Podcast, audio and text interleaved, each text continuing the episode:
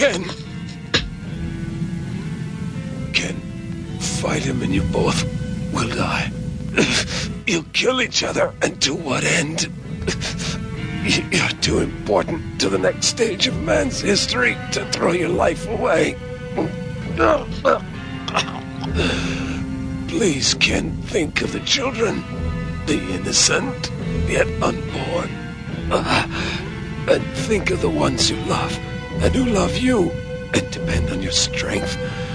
They too have a role to play in the new era of man. Will they be able to survive without you to protect them? And Julia, what of Julia? Oh, she needs you so much. Please, Ken, don't fight Rao. Oh, oh.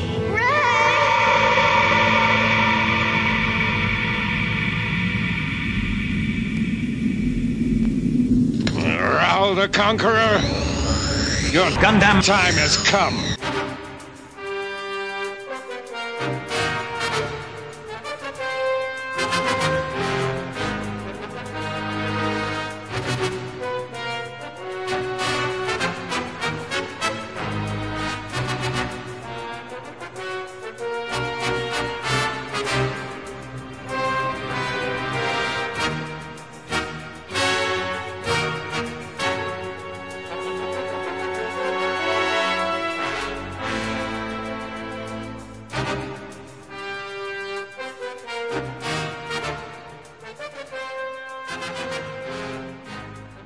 All right, everyone, welcome back to uh, Gundam M H Q. Uh, this is uh, one of your hosts, Neo, and always I'm joined here with Soulbro and Chris from the Ashes of Vietnam two. Guys, say hello. The saga continues, guys. Yo. Yo. Yo, Joe. Oh, nice. And uh, this is episode one twenty-two of Gundam. And in this episode, we're just going to have one topic for you. And uh, we're just going to call it the nostalgia effect. And uh, and we'll leave get, it at that without any... We'll leave it at that. So we'll, we'll be getting to that shortly. Before that, we have a few things to take care of here. And, and the uh, guys, anything before we go into the... Uh, I come out of the Larry King Memorial News Center with some great news from the NASA. I have a, uh, a quick plug. Oh, sure. Quick plug. Product plug. Okay. Not not a not a straight talk drive-by with Omar? No. No Omar. Omar ain't coming. And, uh, oh. And, and Dolo, if you're listening to this, you need to get Omar on Chaos Theater. That would be amazing and frightening. Oh, yeah. So All right, uh, yeah. I recently received in the mail a nice little package from Right Stuff, which contained my copy of the Patlabor O V A on Blu-ray. Oh, nice. Nice. And I watched it all because it's amazing. Wow. The the visuals are pretty much what we previously discussed. Um, some of those screenshot comparisons. Mm-hmm. It really, really is uh, an eye-opener when you watch this, because those old Central Park Media D V Ds, especially on the T V series, were off-color and uh, they were low-res. They had this fuzzy look to them and kind of washed out looking. They were just not very good. Yeah. Mm. This is like watching something that's almost brand new. I would compare it to uh, probably, uh, say, like the Bubblegum Crisis on Blu-ray. Oh, man. That, that's it's remarkable. That, that cleaned up. That much brighter. That much more detailed. You can see the detail on the Ingram and all of the mecha. Even in just the opening sequence when they go into the whole, like, the history of the labor and you see these detailed sketches. It just looks amazing. Oh, wow. That, that is badass. I need to pick that up then, because I've never owned that series on uh, on Blu-ray, so I, it, or on D V D. So I, it's it's about yes, time. Because that, that series went out of print, I believe, even before C P M went under. So mm-hmm. yeah. It was pretty hard to get, and uh, it's cheap. It's like twenty-two or twenty-three dollars on Right Stuff, about the same on Amazon. I highly recommend buying it. You get all seven episodes on one disc. It does include the same old dub that Central Park Media did, so mm-hmm. It's all right. I watch. Like I always watch in Japanese. If you like it or don't like it, then that hasn't changed.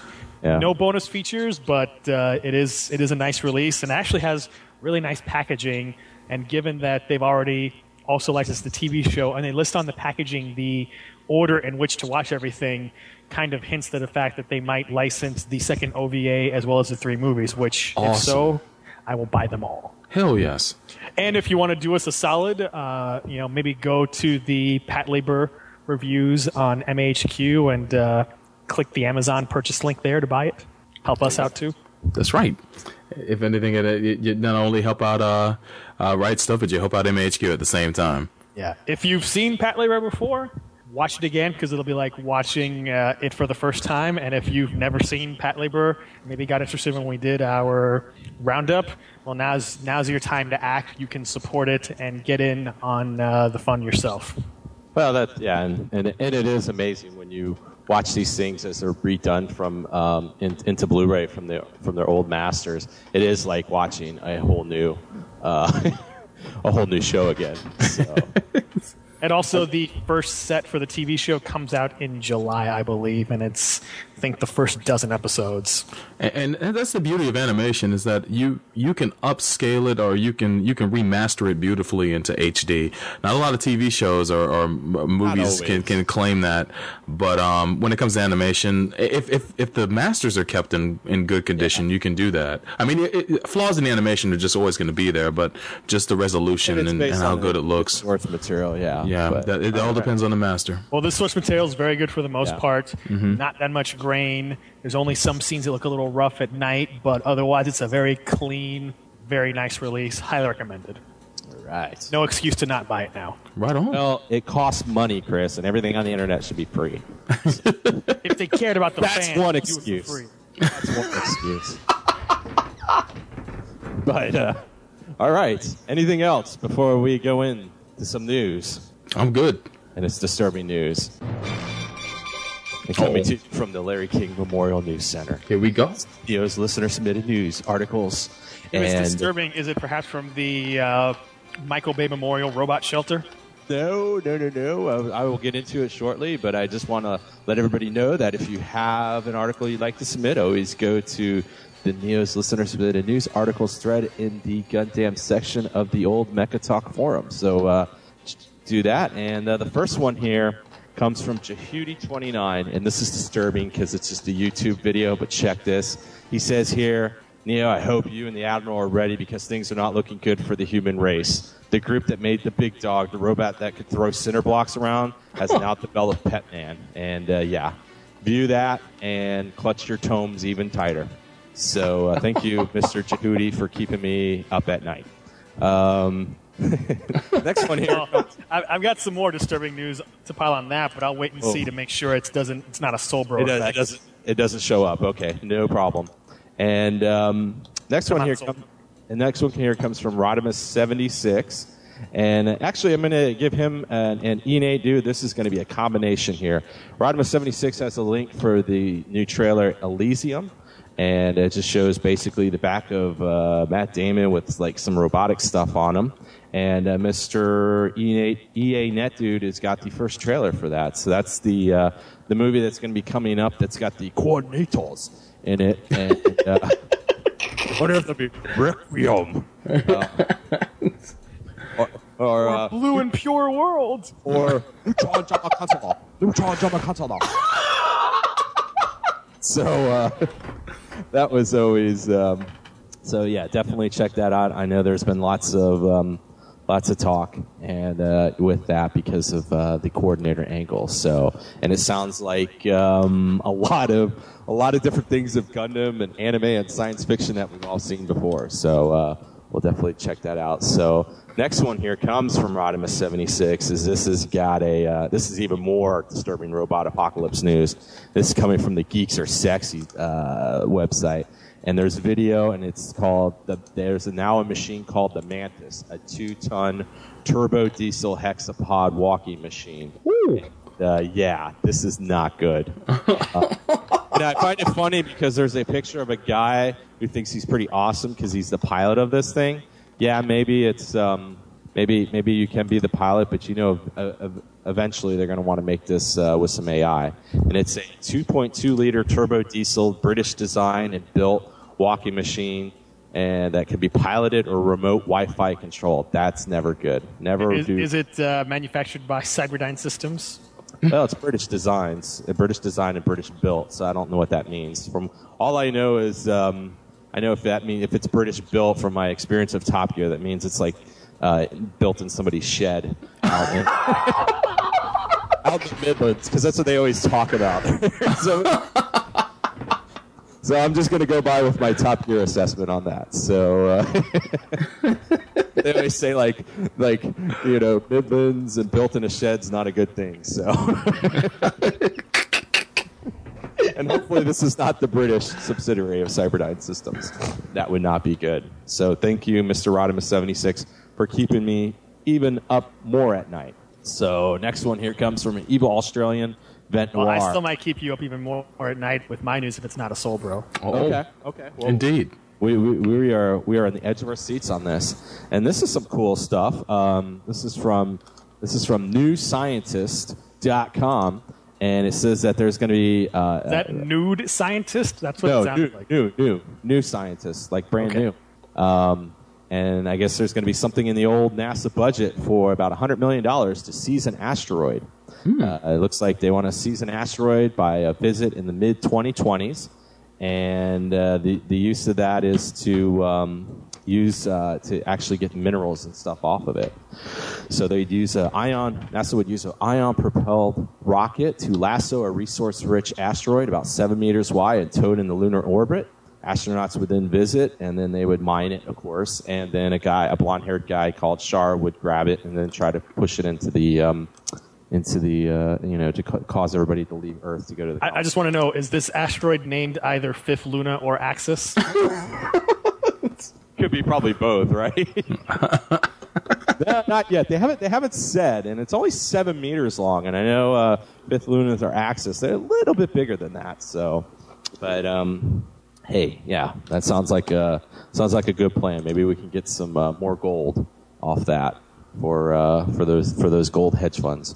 But uh, thank you, Mister Vent Noir, for your... So does that mean Glenn Beck is going to go into space for the space gold? Space gold index, man. Let's go. I'm, I'm, I'm, Beck is going to pervert this in some way that it's going to profit him. You need to buy space gold to free free from government interference.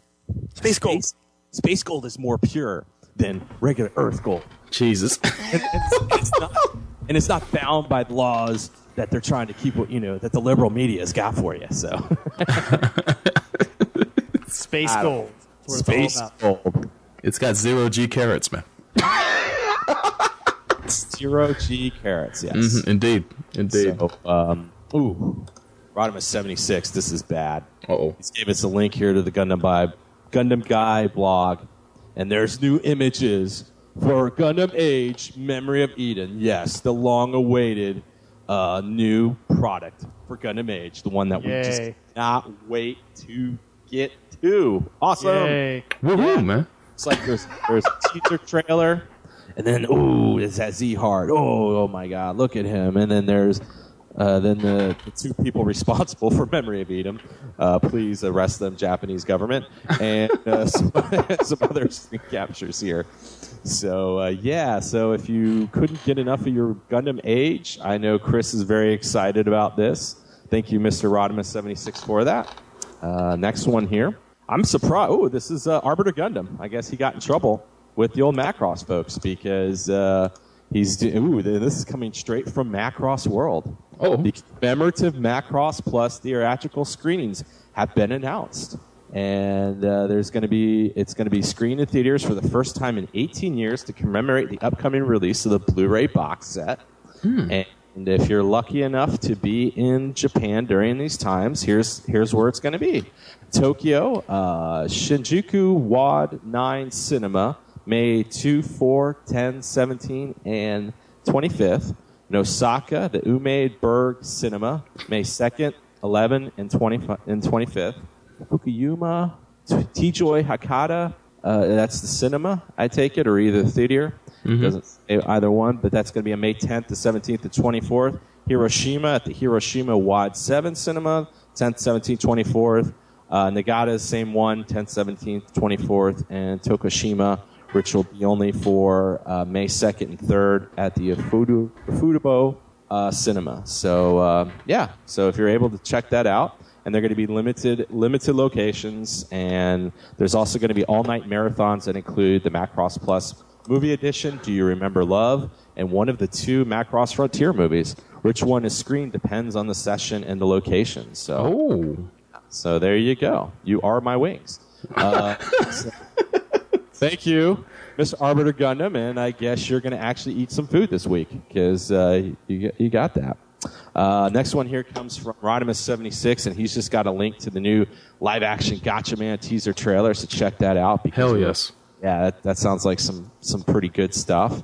And um, next one here comes from Vent Noir, one of the evil Australians. And uh, this is a disturbing one. And I call these uh, human traitors. Because oh. uh, this is coming from the I Know blog, and I guess a recent survey that was conducted by the Huffington Post and YouGov, which if it's Huffington Post, you know it's uh, you know it's, uh, it, it's scientific. It says here nearly one in ten Americans would have sex with a robot. Oh my Ooh. God! Traitors to the species. That number's only going to increase in time. that, that, that was uh, that was uh, what I was going to mention, so I'm glad I didn't Soulbro it. And that item is sponsored by the Michael Bay Memorial Robot Shelter. Oh, yes. yeah. And they say, they say here the poll is fairly legit. You, YouGov sur- surveyed one thousand uh, adults from like February twentieth to the twenty-first. And uh, yeah, they, they came out to be about one in ten. So, but how uh, many of those thousand adults were forever alones? That oh. too. And you know the, the, the, the funny thing would be is uh, they would. Um, I wonder how many it would be if they interviewed uh, or they surveyed Japan. Probably be like ten out of ten. Um, but uh, it also it also looked in the comfort level people have when it comes to personal service robots. Said that nearly sixty percent of Americans predicted robots will be cleaning homes by twenty thirty. Only thirty-three percent said they want a robot servant. forty-two said they didn't want one. Okay, so that's the resistance there. Um, interesting, age was a factor. People between forty and forty-four were more, most likely to say they would like a robot servant, while adults sixty-five and older were more likely to say no thanks. So it's going to be me and a bunch of old people. So unfortunately... For you, the demographics are against you because your support base is literally dying off. Yeah, pretty much. The robots won't kill them; just time will. Basically, your your support base is baby boomers, and, and they're dying pretty fast. So, well, it makes sense. I mean, part part of the uh, part of my um, you know the, my upper command is uh, the Admiral and Lord King, and uh, they're they're both like over over probably over seventy, I think, probably. The Admiral, I would think, he's probably pushing closer to seventy, probably maybe in his late sixties, and definitely Lord King's older than time. So, himself. So, yeah, it'd just be me and Survey. He's got the explosion, so. Thank you, Mister Vent Noir, for your submission. Oh, Vent Noir has got another one here, and this is some exciting news for people in Australia and New Zealand. Um... And this is coming from the Anime News Network, I guess. Madman Entertainment's going to show Evangelion three point oh. There you uh, go. Australia and New Zealand. They have announced that Facebook are going to uh, do it in theaters in Australia and New Zealand as part of the Real Anime twenty thirteen um, lineup. And, of course, this is the third film in the remake of uh, Evangelion, of the fourteen thousandth remake of Evangelion. So... Uh, Yeah, so that's exciting news for people in uh, Australia and New Zealand. Thank you, Mister Vent Noir. Next one here comes from Gundam Type Zero, and uh, I know this has been kind of a popular one. I get the Valverde, the Liberator, second season is going to start in October, and this is coming from the Anime News Network. I guess uh, the first season uh, premiered uh, on Tuesday uh, a couple couple weeks ago, mm-hmm. and the season's going to debut in October. So um, everybody that's fans of that show and like to have some time to uh, check that out because I've I've heard some uh, some good things about that. Mm-hmm. And uh, so yeah, second season in October. And thank you, Mister Gundam Type Zero. And he, hmm? oh, space vampires for the win. I wonder if they're going to have space furries like they did in Macross Seven. There you go. Now, now, no. Failure. And some sad news here. Um, And this is coming also from Gundam Type Zero. Looks like um, S'more Entertainment is re- uh, removing Galaxy Express nine ninety-nine box set from box set two from its schedule due to low sales. So that's some, some sad stuff. Considering I would have bought it, but I already have it. So I, this is not Blu-ray; it's D V D. So it's kind of like, you know, just doing something just to do it. So that's true. Uh, yeah, I mean, with Blu-ray, I would definitely check that out. So, um, sad news there.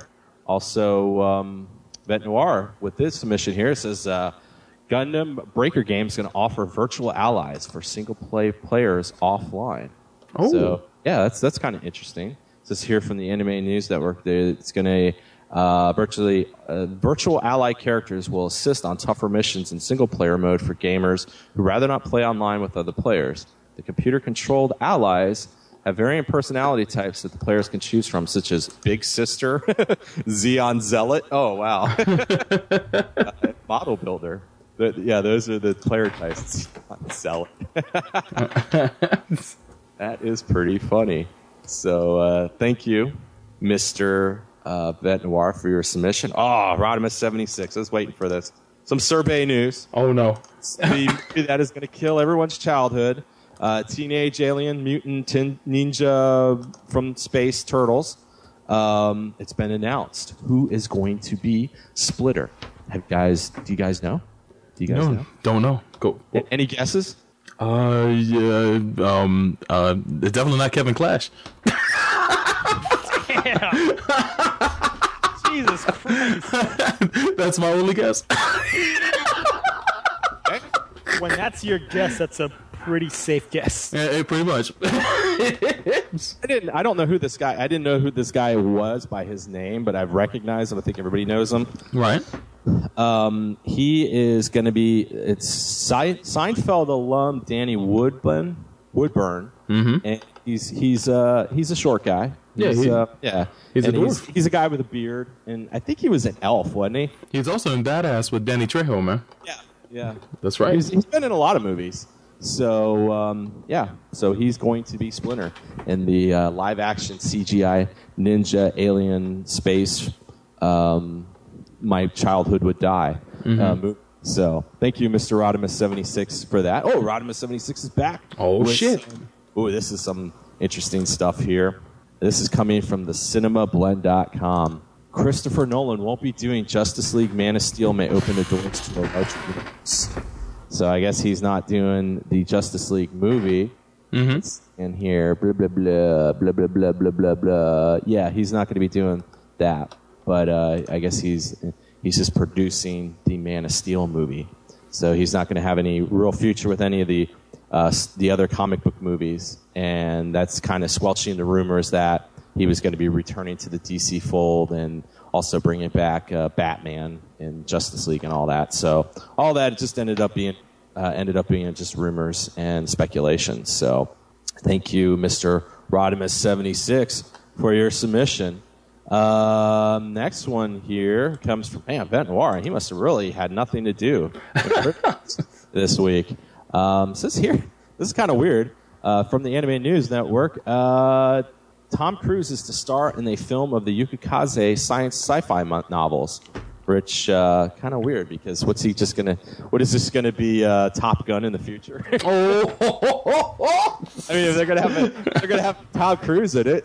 I guess he's attached to the film adaptation of the sci-fi novels, and mm-hmm. uh, you know, in, in the story, that's the uh, the elite special air force wages a secret war against aliens that are unsuccessfully invaded Earth through a dimensional porter. portal mm-hmm. over Antarctica thirty-three years ago. And uh, he's going to be second second Lieutenant Ray Fukai flies alone in a danger-fraught reconnaissance mission over the alien's home planet and his wingmate, the Scyphid Fighter, sentient Scyphid Fighter. So, yeah. Uh, well, yeah. If, if it's as, if if it's going to be as uh, as much yaoi love as it is in Yukikaze, then Tom Cruise might li- might fit right in. He well, might fit right in. Volleyball scene in time. Yeah. And so. Indeed, indeed. Foreshadowing. So thank you, Mister Vent Noir.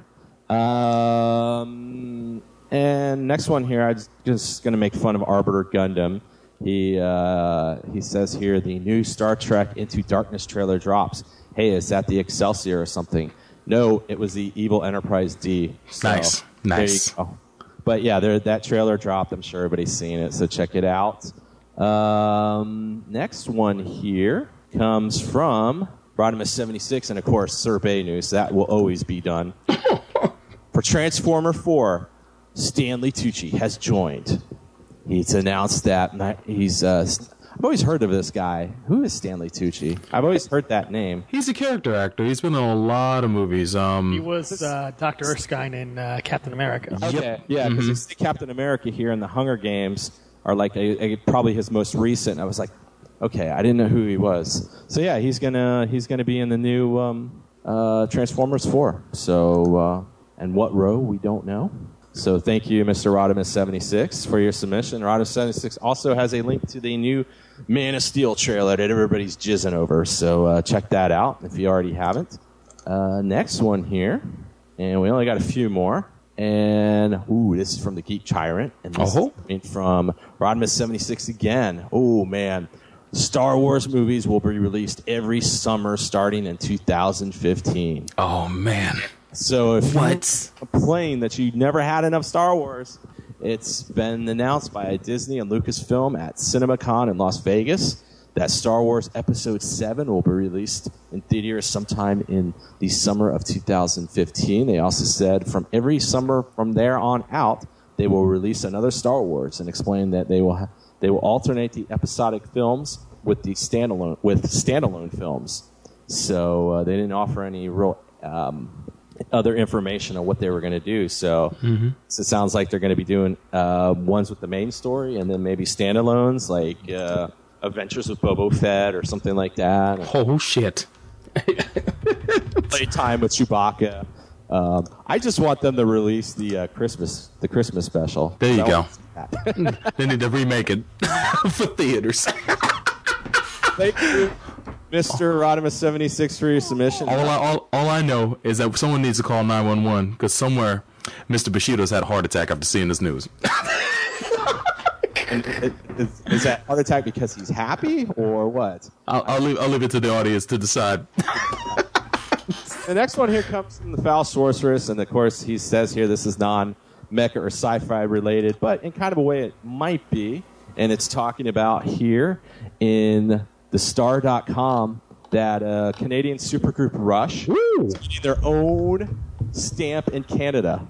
Oh, man. The, yeah, ahead of them going in finally into the Hall of Fame. Nice. Hall of Fame. Neil Peart on some postage? Get out of here, dude. Yeah, actually, um, actually, well, of course, one's like that Starman logo. Mm-hmm. So, um, yeah, there's going to be going to be some um, Canadian stamps. So... I, I would appreciate maybe if, if somebody was nice to one of our Canadian listeners, uh, uh, maybe sending me. was, I, I could pay you through PayPal. It's not a big deal, but I, I think that'd be kind of cool to see because um, I think it might be a little difficult for me to get Canadian postage. I don't know. I don't know how how all that would work uh, in that whole situation there. So, um, but yeah, cool. Canadian supergroup fi- Rush finally getting in the Hall of Fame. They were being they were screwed for so many years. So many other crappier acts got in before that. So um, ain't that the truth? Yeah. But uh, last one here comes from Vent Noir again. Wow, he was really really busy. Um, and this is coming from I O nine, and he, he says here it's uh, since it concerns my home country and a cartoon I remember from childhood, he had to share this. And it's this very interesting article about. And I was talking with Soulbro and Chris before we started recording that I've noticed this cartoon from the eighties has um, kind of like been all over the internet lately. And that's the uh, the eighties cartoon Mask. Mm-hmm. And it's talking about how I guess there's an episode that's a super racist Australian vacation. It's uh, the episode's called Sacred Rock, and it's got extra stereotypical American couple taking pictures at Ayers Rock in Australia. And um, he sees, like, uh, but they, they take pictures of, like, Aborigines worshiping the rock, and uh, there's there's just a lot, there's just a lot of stuff. It just um, sounds like it would not have passed the censors in today's age.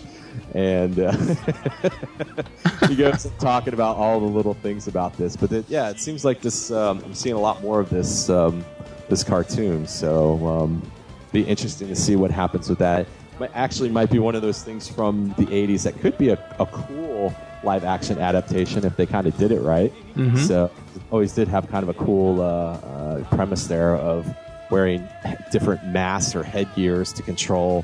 Uh, what was it? Weapon. You had uh, you controlled specialized uh, vehicles that would do like two different things, and I think mm-hmm. the I think the masks had their own little like heat ray or something like that too, didn't they?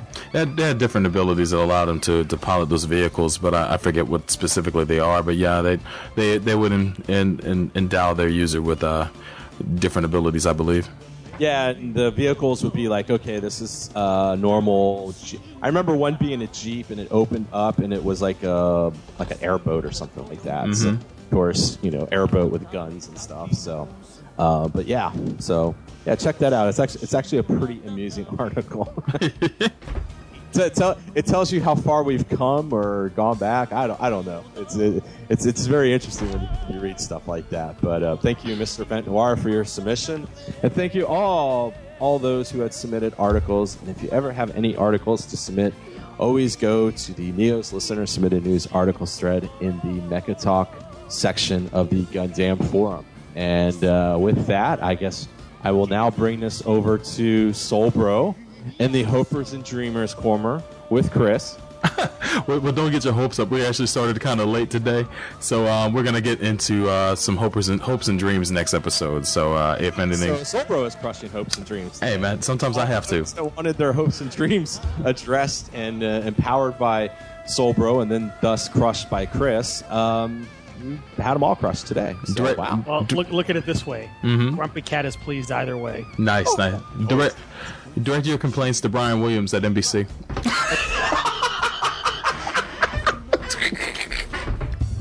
He'll be glad to hear from you. Brian Williams and Grumpy Cat are amused. There you go. There you go. All right. Well, since we're not having any hopes and dreams to to uh, to validate or crush, uh, we will go into our first seg- first and only segment of this episode, which is going to be the Nostalgia Effect. You're listening to Gundam M H Q.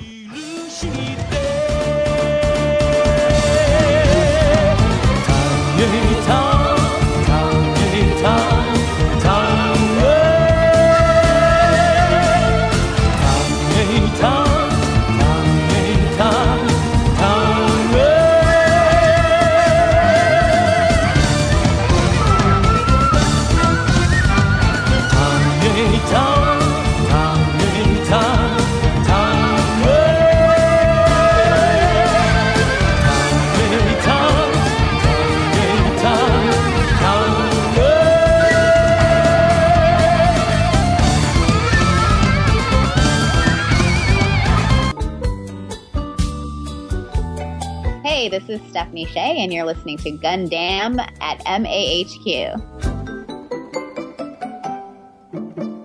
In a world where vivid flashbacks can strike without warning. In a world where a submissive adolescent must pilot a giant humanoid robot to save humanity. In the same world where a two-legged quadruped can run leisurely at the speed of sound with the aid of jewelry.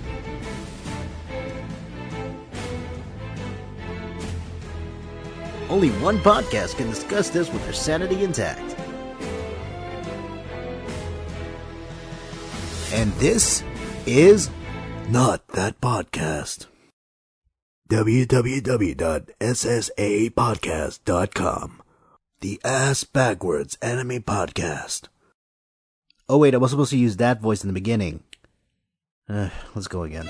Greetings, I am Andrew Cook, the host of Pretentious Internet Theater. Each month, I bring you the finest in literature that internet fan fiction has to offer. Join us, won't you? At tinyurl.com slash pitpodcast. Remember, there is much drama on the internet, but only the best makes pretentious internet theater. In a world where podcasting is king, You are listening to Gundam at M A H Q.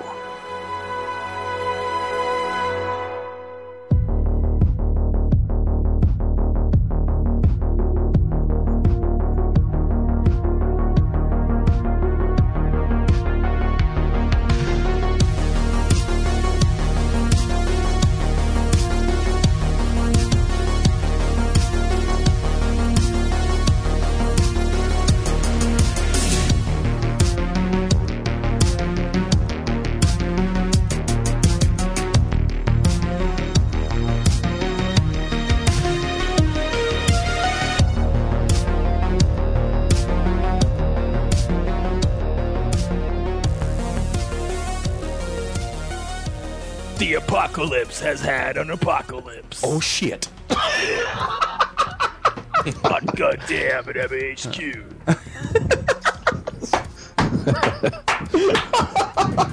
Rising from the ashes of Vietnam two comes Gundam at M H Q.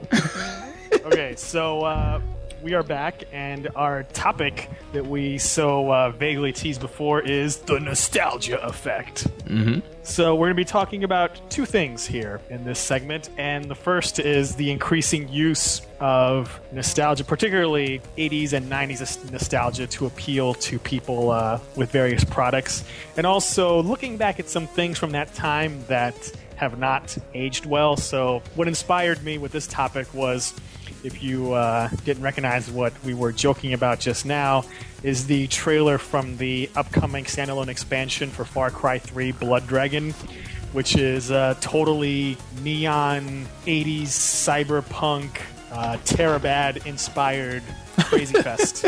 Yeah, that's true.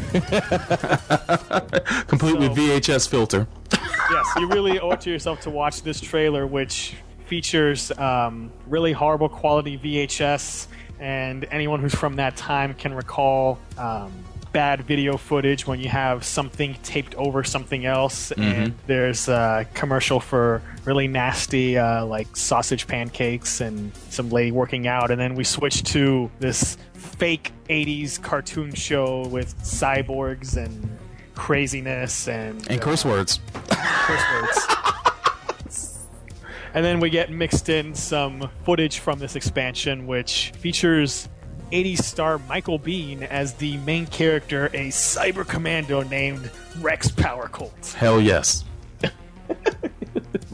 What a great name. Yes. And if that wasn't enough eighties terribleness for you, there's also a live action trailer you can watch that's five minutes called Blood Dragon: The Cyber War, that features totally live action actors and a fight between Rex Power Colt and a robot with uh, neon katanas. Nice. And cheesy dialogue. Yeah. What would we be without that? So, uh, just quickly, what we might as well talk about this specific title, an example of what we're talking about. Uh, Soulbro, your your thoughts on this uh, expansion based on uh, what you've seen so far with the, these trailers? I, I know that the eighties are in uh, are, are, are are popular again, and some some of those fashion styles have been coming back from that. But um, this this trailer and this game capitalize on on just the the, the comeback of the eighties. It's it's funny. I just recently watched a uh, a documentary on the uh, the the net. Sorry, National Geographic about the eighties, and then uh, this trailer dropped, and I was just sucked in. Um, the visuals are pretty nice. Uh, the, the the neon um, highlights and, and that little what they used to show in a lot of eighties movies is a like kind of a, a neon graph that it would show on the screen, and it would bend towards bend away from the from the viewer. They have that in this video, and it's freaking ridiculous. You get it, we mentioned Mask earlier. That show has the same thing in it, and um, just to see all these touches and, and elements from, from different eighties movies is, is a is a very fun thing about the game. I think it's going to be a lot of fun. Um, I'm starting to get around to playing first-person shooters, and I'm really intrigued to try this one out, given the the source material. So, um, yeah, I know it's shocking, but oh, it's, it's like late nineties. But having Michael Bay in it is a great touch. I've seen a lot of his movies. Of course, we all know him from Aliens and, of course, uh, Navy SEALs. And this game has references to that. And Terminator. But, oh, of course. Terminator. Terminator. And, and, and elements about this game definitely borrow from Terminator hardcore. Um, and, and also uh, other movies like The Running Man and whatnot, too. You know, the just, just the look of it is, is amazing. But uh, I, I hope it's not shallow. What's that?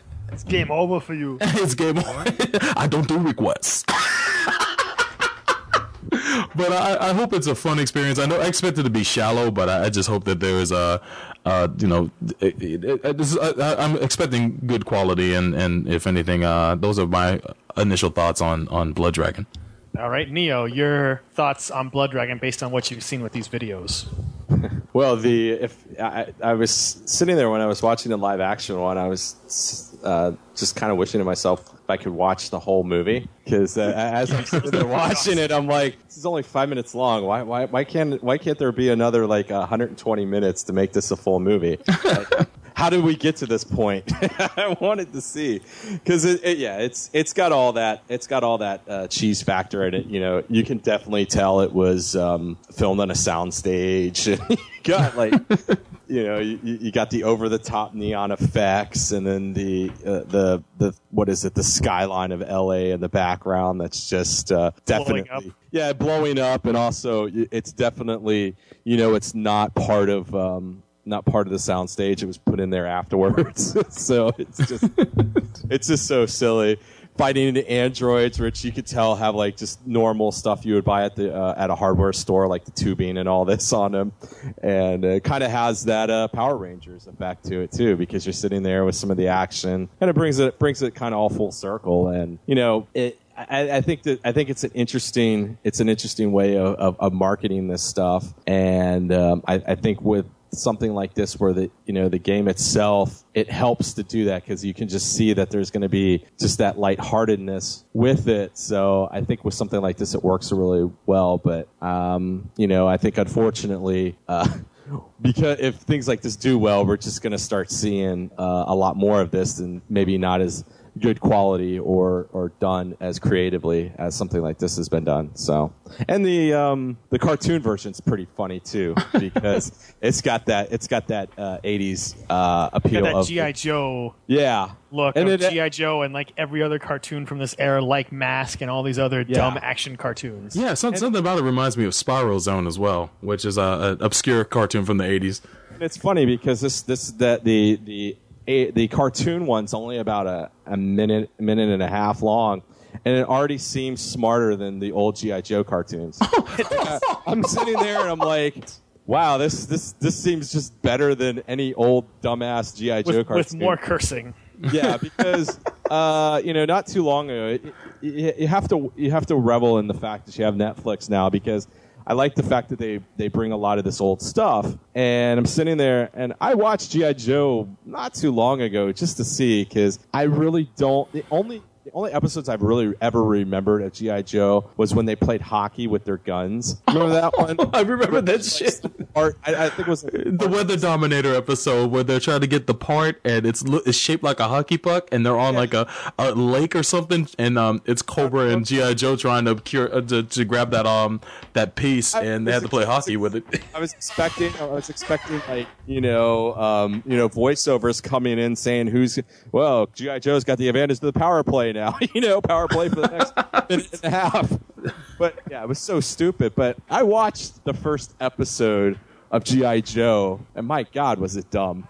And and and just looking at that, looking at that first like twenty minutes of G I. Joe, and looking at this, it's like, you know, knowing that this this whole thing is done in jest and, and, and done just as kind of, you know, basically that nostalgia feel, because most of the people that are creating this now, most of these people creating these games and, and a lot of these people in, in, that are in uh, movies and T V shows now, they're all the kids that they were all kids during the eighties. So a lot of this stuff is uh, is creeping up. But yeah, I, I, I definitely think uh, Blood Dragon is definitely amusing. And if you haven't uh, checked it out, uh, definitely check it out, even if you're not a fan of the eighties, because Uh, I know there's a lot of this nostalgia stuff, but this is actually one that's done, I think, done pretty well for the most part. So, and, a, and like I said, a great way to um, uh, you know generate excitement about their upcoming game. So, mm-hmm. yeah, this definitely fits the definition of going viral with something and getting your point across.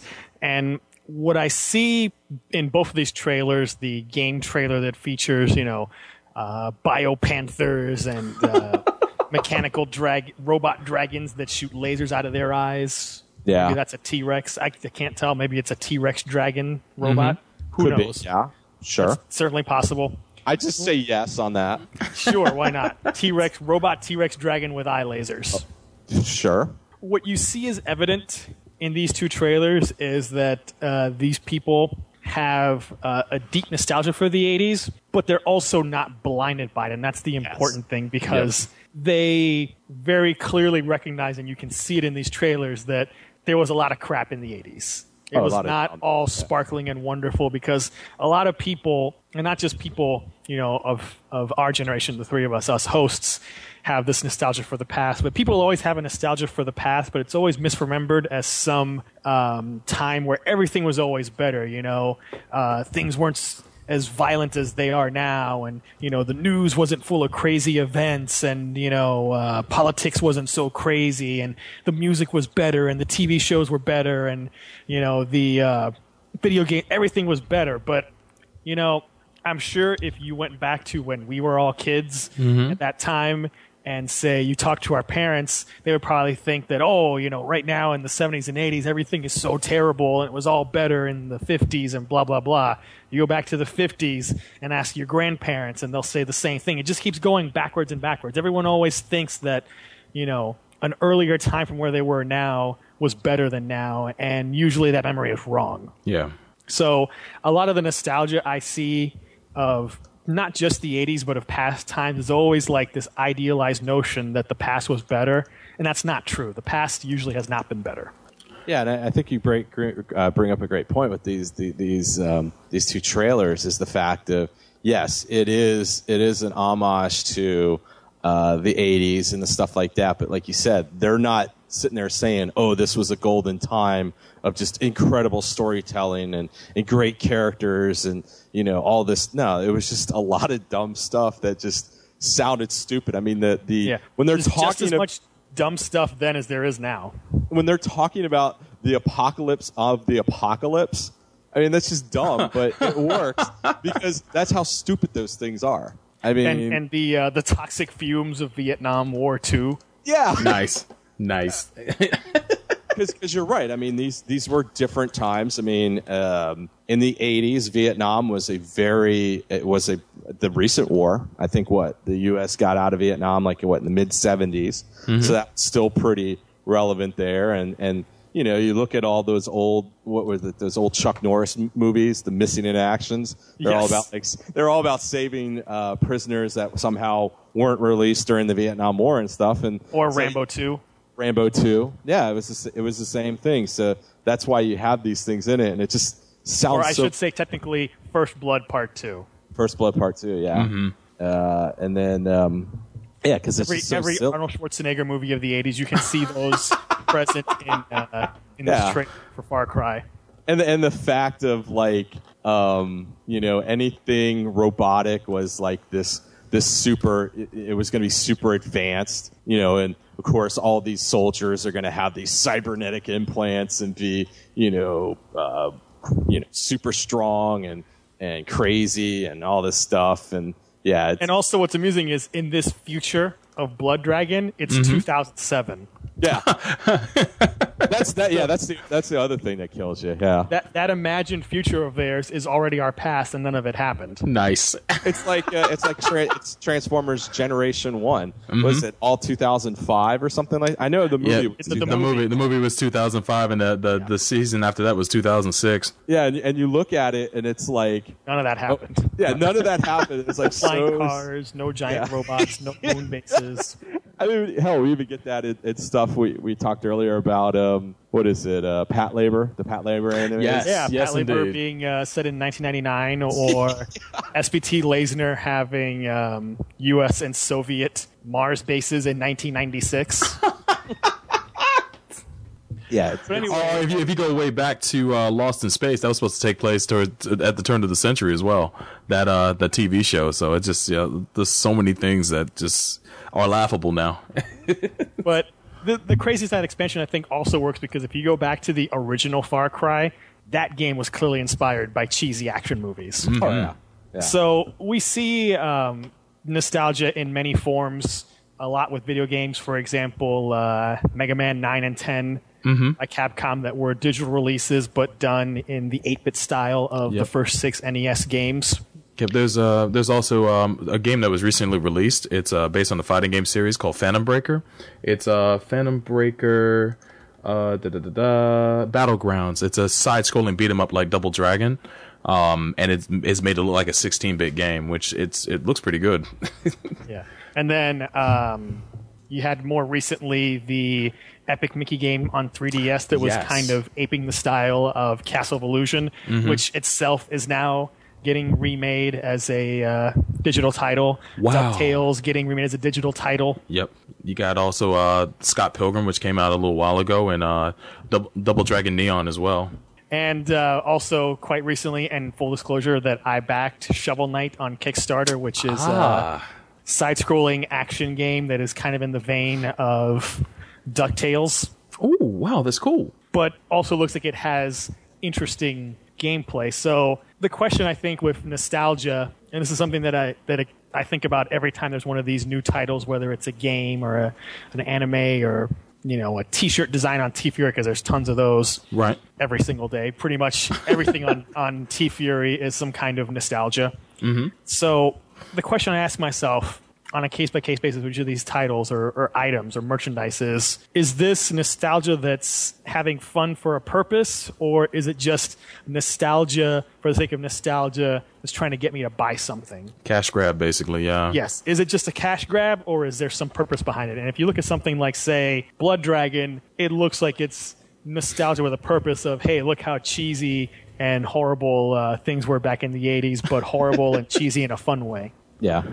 Yeah, I, th- I think um, I would, if, if you were probably to do it like on a percentage thing, I think maybe about less than twenty percent are actually done in kind of the fun way. I think for the most part right now at this point in time, I think a lot of this stuff is just being intentionally done because they know that it's a cash grab. I mean, you, you I mean, you just look at like all the things they want to remake as movies and stuff like that. I mean, they, yeah. they you know, right now that demographic, the...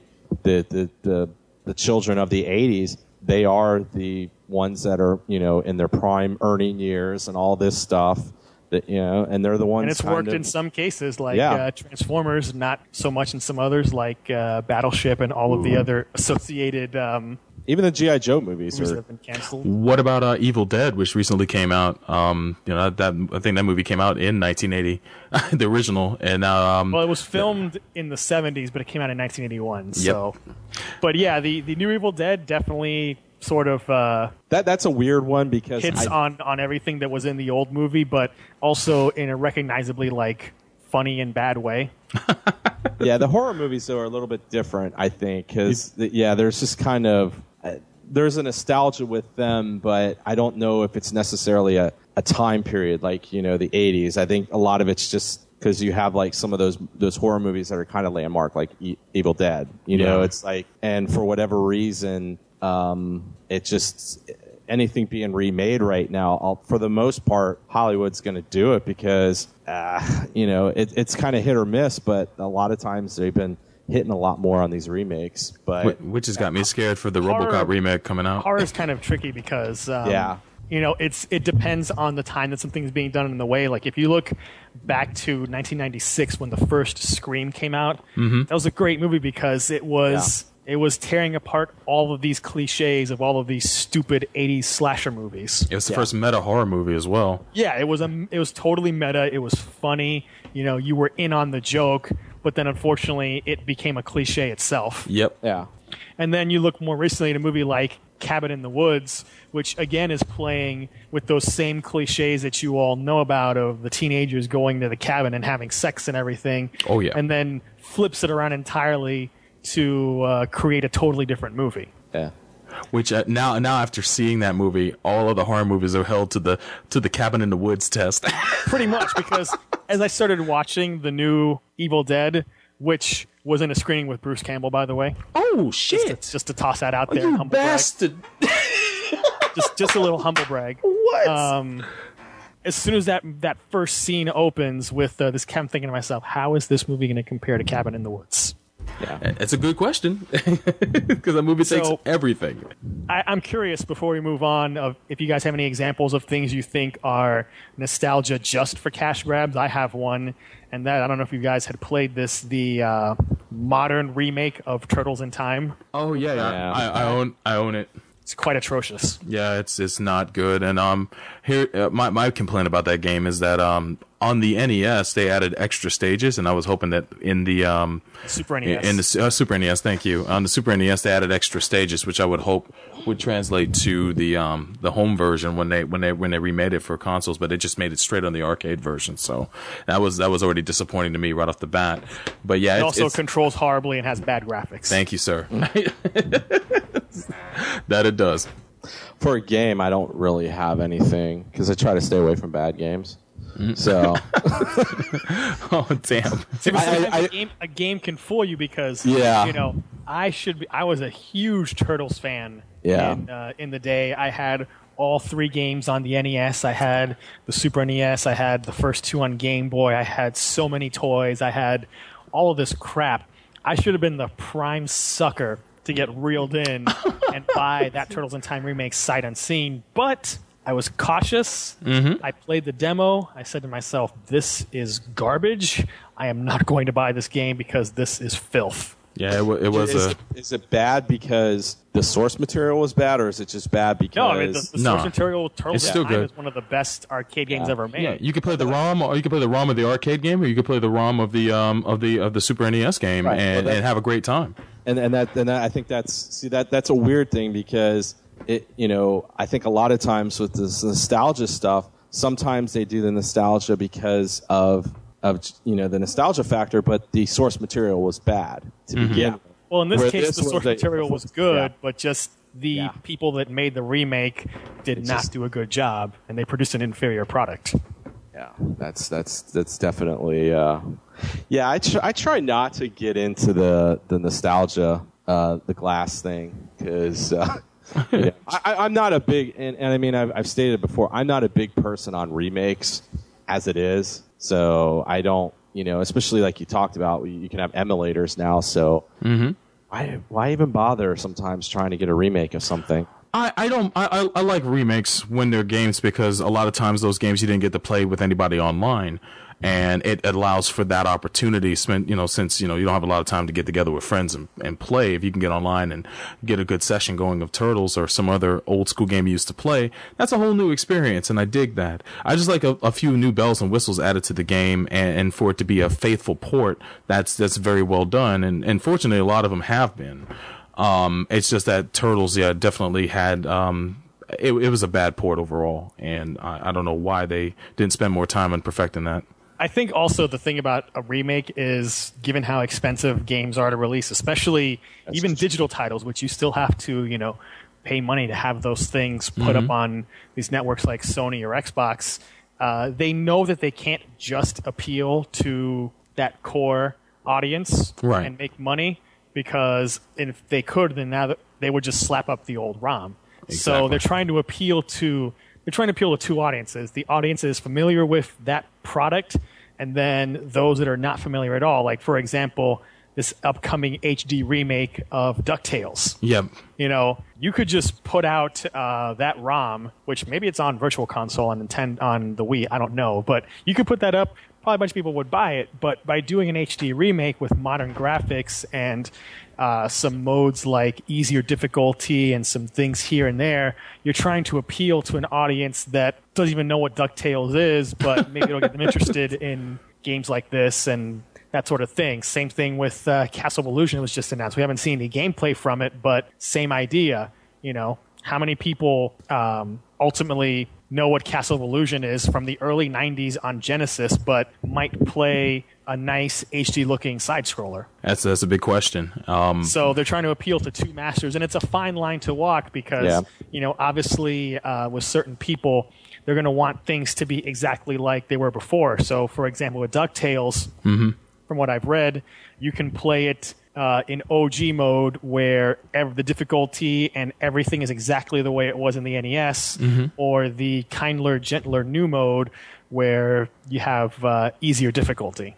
Not only that, but um, they they have a, a remix mode. I'm not sure if it uh, if it falls into uh, one of the two categories, but they changed a, a lot of the, the boss fights. They've extended them in that new DuckTales game. So there's like added elements and and it, it, just just from um. Just from when I used to play back in the day, this, DuckTales is a very easy game to go through, and um, on higher difficulties, they they changed a lot of the interactions with the bosses. So um, I'm looking forward to that when that game does come out. Yeah, or another thing, which I'm surprised Soulbro hasn't mentioned, the mm-hmm. uh, Capcom arcade cabinet. Yeah, recently downloaded. Mm-hmm.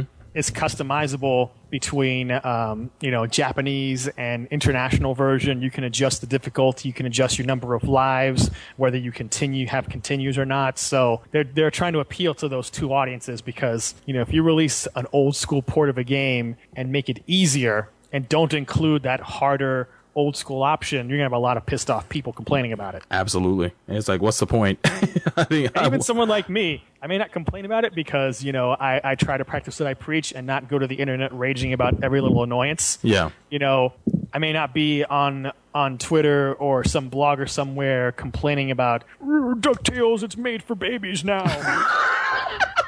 But I would certainly be slightly displeased. Yeah. I, I want that experience I had when I was a kid because I want to see how old I am now. The games I can't beat. The Dungeons, uh, sorry, uh, Ghouls and Ghosts was a tough game to beat uh, way back I, in the day. That's but a to tough play game anytime because that and, game and is indeed. Just pure sadism. Exactly. But uh, to play it now in my thirties, man, shit. I'll probably get, won't get past the first stage. You know, I'm... I'm no better at either of those games now than I was back then. Yeah, I, I, I could, I could, cl- I could say I beat it back in the day, but I don't think I'll beat it now. I don't have the temperance. Well, for it. I think, I think a lot of it too is people tend to forget that those games in the eighties, most of them were on arcades. Yep, quarter crunchers. So they were quarter. They were there to make money, so that's why they were just yeah. so. awfully hard. Mm-hmm. But they were even awfully hard on the N E S when yes. the yeah, which is, was not the imperative. Well, they were just straight ports, yeah. And you had limited you had limited uh, continues as well, which yeah. was the biggest bitch of them all. Or in those very early days where you had technological hurdles where you didn't have batteries in the cartridges to save games. Mm-hmm. You know, like the like you know the original Mega Man on the N E S, no passwords. No, anything. You had to play through that entire game in one sitting. There was oh, I, no way to save your progress or get a password. I remember that. Just put it on pause and let that thing just... so, yeah, I tried. I could yeah. I could never get very far in that game in uh, in the eighties, and then when I went back on the P S two collection, I finally had built up all of the skills I needed to beat that game. Oh, yeah. I remember having a hard time. I, I actually beat Mega Man two before I beat Mega Man one back in the day, and not being able yeah. to save or, or get a password was a bitch. And you, I just left that game running all day in order to beat it. yeah. And in other cases, uh, the Final Fantasy one remake on P S P, mm-hmm. good God, is that so much easier than the N E S version?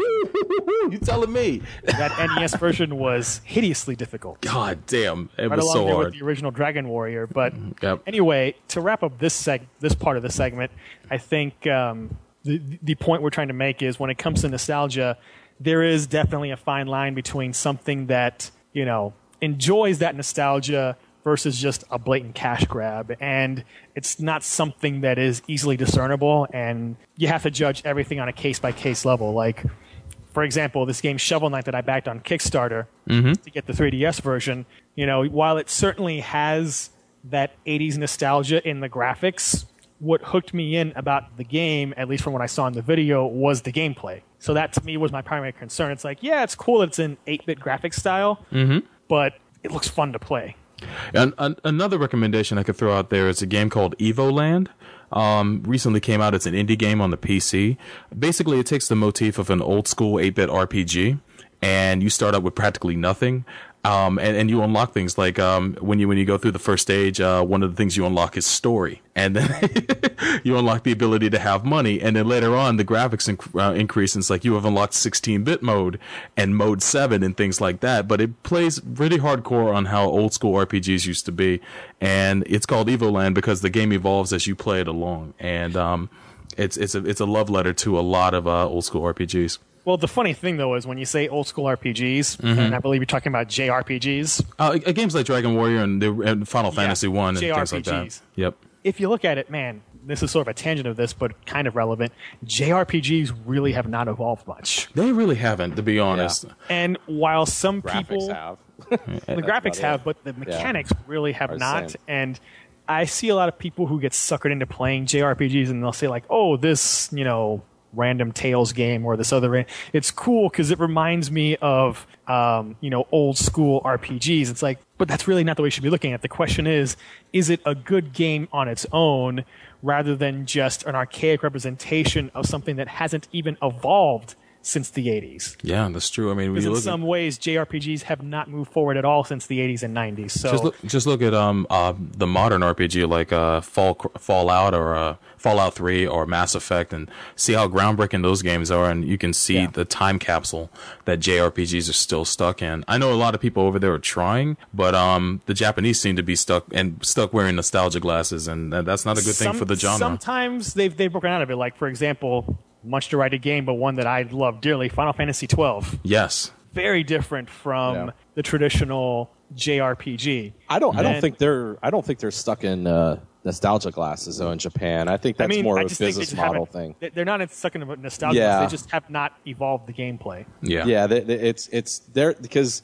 I mean we've even talked about it when it comes to different animes and stuff that they're kind of in that if it ain't broke, don't fix it mode. Yeah, but it's broken. So, not to them, though. I mean, yeah. that's the, not to them. When they're still selling those Blu-rays yeah. and those Gunpla and yeah. uh, those manga R P Gs. Yeah, I mean, it's just, you, you know, once again, we're looking at it at a different thing. We don't, we are not Japanese. We don't live in their market, and they're based on their business model. That's, you know, to them, if a if an R P G is pretty much the same thing for the last twenty years, but it, each year they they bring it bring it out, it's still selling millions and millions of units, and they're making a profit on it. They're not going to change it. There's really no incentive to to do that. I mean, it's it's kind of um, not to get in a business discussion, but it's kind of what happened to American companies in the seventies and eighties when Japanese companies came over to the United States. Jap- American companies. You know, America did not always was the innovation giant when it came to all this stuff. You know. Oh yeah. Through the fifties, sixties, and seventies, a lot of the large companies did the same thing every year, and they didn't. They they had the same "if it ain't broke, don't fix it" thing. So that, right. that's a that's a cultural that's a cultural thing I think on them when it when it comes to that. So moving on, I think uh, we should get in a couple of examples to wrap up of looking back at our own levels of nostalgia, some things that we've seen that. Um, don't quite hold up the way they used to. So, Soulbro, what are some examples of things for you that uh, maybe you've replayed or rewatched or reread that um, don't have that same thing for you anymore? Oh, for me, it's mainly eighties cartoons. Um, we've mentioned this before, but you go back and watch um, a lot of eighties cartoons, and they do not hold up. And you can see them for the toy commercials that they are. Um, some movies even uh, from the eighties, like the uh, I don't know. Uh, I I didn't realize this when I saw it as a kid, but uh, the original the original Gremlins, a little racist,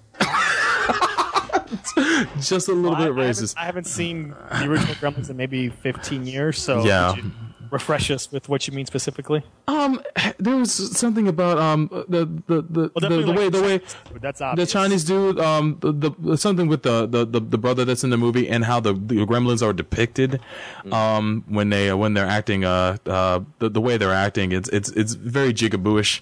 Um, uh, that's that's that's okay. The main thing that comes to mind, and that's one of the reasons why you haven't seen that movie um on television or anything like that. You have to you have to pretty much find it through methods now. Though you'll find Gremlins two all day long because they realized their mistake and uh, they made sure that movie Uh, with the Gremlins, they lampooned a whole lampooned a whole lot of different other uh, stereotypes, and not just black people. But yeah, that's that's the big thing there. Uh, when it comes to eighties cartoons, definitely Mask, as as as Neo brought up earlier in the news. Um, that's just a show to to sell toys. Actually, some of the better shows from the eighties that were actually w- are watchable today, because a lot of them are not. When it comes to cartoons, uh, Spiral Zone is one of those that was ahead of its time, and um, it was written by J. Michael Straczynski. Um, there's that, and uh, of course, Robotech. Also wrote a lot of the real Ghostbusters. Yes, he did. Yes, he did. And that's a show that's actually watchable. But most of those cartoons from the eighties, man, just toy grabs, man. I mean, to toy commercials for the most part. And uh, some of them do have at least value when it comes to humor. But um, the the writing is not all that great. But that's my that's my primary example. Okay, Neo. Any uh, examples of things that have not held up for you over the years? Yeah, probably um, a lot of this old action films you would see, um, you know, late at night on, on H B O. Like, like I said, like those Missing in Actions, mm-hmm. and and uh, of course the Rambos. Like, you know, First First Blood was a good movie, you know, mm-hmm. yeah. but then you got it was First grounded. Blood. It was this crazy yeah. Vietnam vet who was going nuts and killing all these cops, and you know that was. Uh, understandable for the time because you had all of these vets suffering P T S D, although I don't know if they even called it that back then, and it was uh, a grounded thing. But then the all the subsequent movies, especially two and three, just became shoot 'em up oh, yeah. fests. Yeah, I mean a, a lot of that. I mean, there, there, there's you know the, the only the only ones that are, are you know that are, are kind of normal are some of the Dirty Harry movies, even though they get a little outlandish. They're they're okay. Well, a lot of them. Well.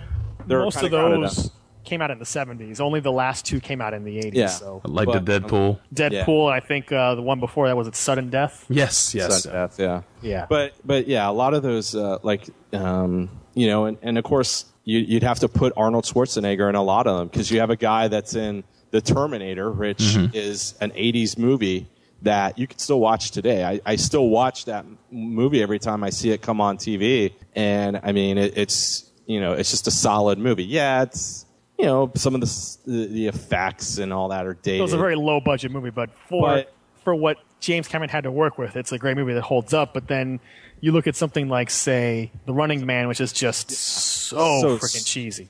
Yeah, and, you know, it's it, it's it's just it's just really, really bad. And, of course... Um, you know, but, stuff like Voltron when it came to cartoons, mm-hmm. G I. Joe that I mentioned. I know this will cause issues, but, um, you know, Generation one Transformers is just ho, ho. so stupid. And they and they all have the same thing is like, okay, you have the antagonist, and then he's always has the, you know, the uh, the, the dumb sniveling, plan for today. The dumb plan for today that's always screwed up by his dumb lieutenants and, you know, it's just really, just really stupid. And yeah, they're toy, they're toy commercials. I don't have an issue with that because I think probably even now today, and even shows, even cartoons before that, were all toy commercials. But you can have a toy commercial and it still be good. Like yeah. you know, Transformers we were, Prime, yeah. Transformers Prime. You know, um, one that comes to mind that's the biggest thing is you know an anime that it, all of us love and and will watch is Gal Gaigar. Yeah. I mean. That is one giant to- toy commercial because every every commercial break was, hey, look at this. Here's King Jader. You know, here's here's the Gal train. And, I mean, and that it was on that, but yet it's a solid thing. And and I think for the most part, a lot of the cartoons in the eighties, they just um, they, they they they forgot that you can have the toy commercial, but also have a, a pretty solid story. And that's why a lot of them just don't, I don't think, really hold up that well. Going back. Mm-hmm. And, uh, I mean, it's, and, and, and, you know, I'm good with the nostalgia. I'm I'm good with stuff from the past. I have a lot of movies that are mine, that are, are, are that are favorite movies of mine that, hell, were made even before my time um, that I like. But, you know, the thing is, is in the end, they still have to be just a, a, a good story. And I think it all wraps back to the thing of is this is this are we using nostalgia for what it is, or are we using it just as, hey, if we say make this look like it's from the eighties, all these idiots will buy it, which, you know, a lot of times that does happen, you know. And I don't know, we'll see that. And it's and it's and it's planned that way. I mean, you know, there's probably certain things where they're like, hey, we make this flashy, it looks like it's the eighties, we know if we can get X amount of dollars within the first week of releasing it, then that's a success for us because we know, I mean, all that stuff's calculated. They know what they're doing when it well, comes to that stuff. Going back to what you said about movies, man, what about those old uh, old school Chuck Norris movies, man? Like, yeah, they're like silly too. I miss, mean, Missing in Action well, and, uh, and, and Delta Force. Even back then. Yeah. They certainly don't hold up now, that's for sure. Oh, the Missing no. in Actions were like, oh my God, they were they were so ridiculous. Like the one man and, army porn. Yeah, I mean, and, and it was hilarious because the first one you could probably sit there and say it's not too bad. It's silly. It's one of those movies where it's like, okay, I, it's the suspension of belief, suspension of reality. I have no problem with that. But then it just got bigger and bigger and bigger, and it's like, oh my God, it's like Rambo three. He takes on the Russian army in Afghanistan. I mean, with those, uh, with all those awesome freedom fighters. Yeah. Yeah, the freedom fighters. And I mean, what is it? He goes head to head with that big, um, that big nasty armored uh, helicopter that even the United States military never really wanted to face in combat. Mm-hmm. That that, big, wasn't that a hind? I think so. Yeah, it probably was. That big, huge helicopter that supposedly even the United States military, that was like the one... That was the one Russian weapon that they, or Soviet even, weapon. Even Solid Snake couldn't take it down easily. Woo, yeah. Not at all. That was, the one, that was the one Soviet weapon the United States military really had no answer to and did not ever really want to face. Yet Rambo's up there with, you know, a shotgun and... Oh, it's just, yeah. So at least, at least Chuck Norris moved on to his magnum opus, Walker T- Texas Ranger. Oh man, yeah. But. So I got just a, uh, a couple of quick examples in uh, video games. I don't know if how to classify this one because this game didn't exactly work for me back then, and it still doesn't now. And that would be Zelda two. Oh wow, that's actually my favorite Zelda. I just don't, I don't like it. Wow, just, it is so different than the other ones. I don't. It's not that it's different. Mm-hmm. It's just that I don't like the way that it's different. Just if this game was not called Zelda, I don't think anyone would pay it any mind. So you don't like Link sleeping with hookers for um for for for, for health and, and, for health. and all that. It was G T A before G T A. Indeed, indeed. Come into my house and I will heal you. Hot, you know, hot, hot coffee. You don't you don't like that extremely difficult final boss. I, I, I just don't like any of that game, but I didn't wow. even like it back then. So I, I liked it a lot. I, it was the first. Actually, that's the first game I ever bought with my own money.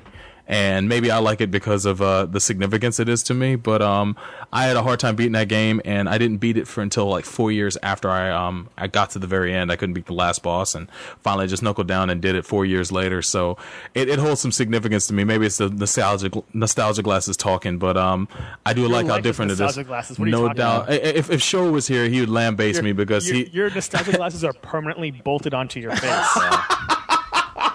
So, I guess the segment was made just for me. Nice. Uh, a lot of cartoons don't hold up for me. Transformers G one and G I. Joe in particular. Mm-hmm.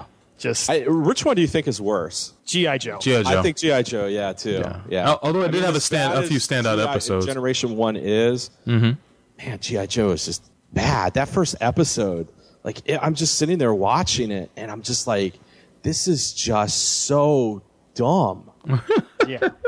And it just gets dumber and dumber, and I couldn't bring myself to watch anymore. Movies, definitely. Uh, a lot of the Chuck Norris, Sylvester Stallone. Um, Man of Action films. You know, Arnold Schwarzenegger, you know, all of these painfully dated movies like Red Heat and Cobra oh. and Woo-hoo. The Running Man. Uh, and this will be heresy for me to say so, but Rocky four. Oh, man. Rocky Damn. four. Is How dare you.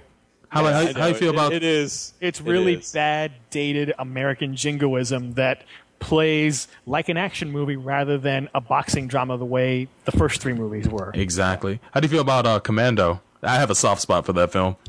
Ma- mainly, mainly because of the one-liners. I think the movie has incredible bad one-liners, but they're, they're, they're, they just made that movie hilarious. It is funny, though, because if you think about it, Sylvester Stallone and Arnold Schwarzenegger are probably, you know, they're they're the best... They're the, they're the best and worst examples of what was good and bad when it came to eighties movies. Because some of them are in great, great movies. Mm-hmm. Um, but some of those, a lot of the movies were just, oh, just atrocious. Yeah. I agree. Like, Over the Top is a good movie. Mm-hmm. But then you got, you know, Sylvester Stallone and, and uh, you know, just some other just, just terribly uh, bad, bad movies. Like Cobra. Cobra. Oh, God. Cobras.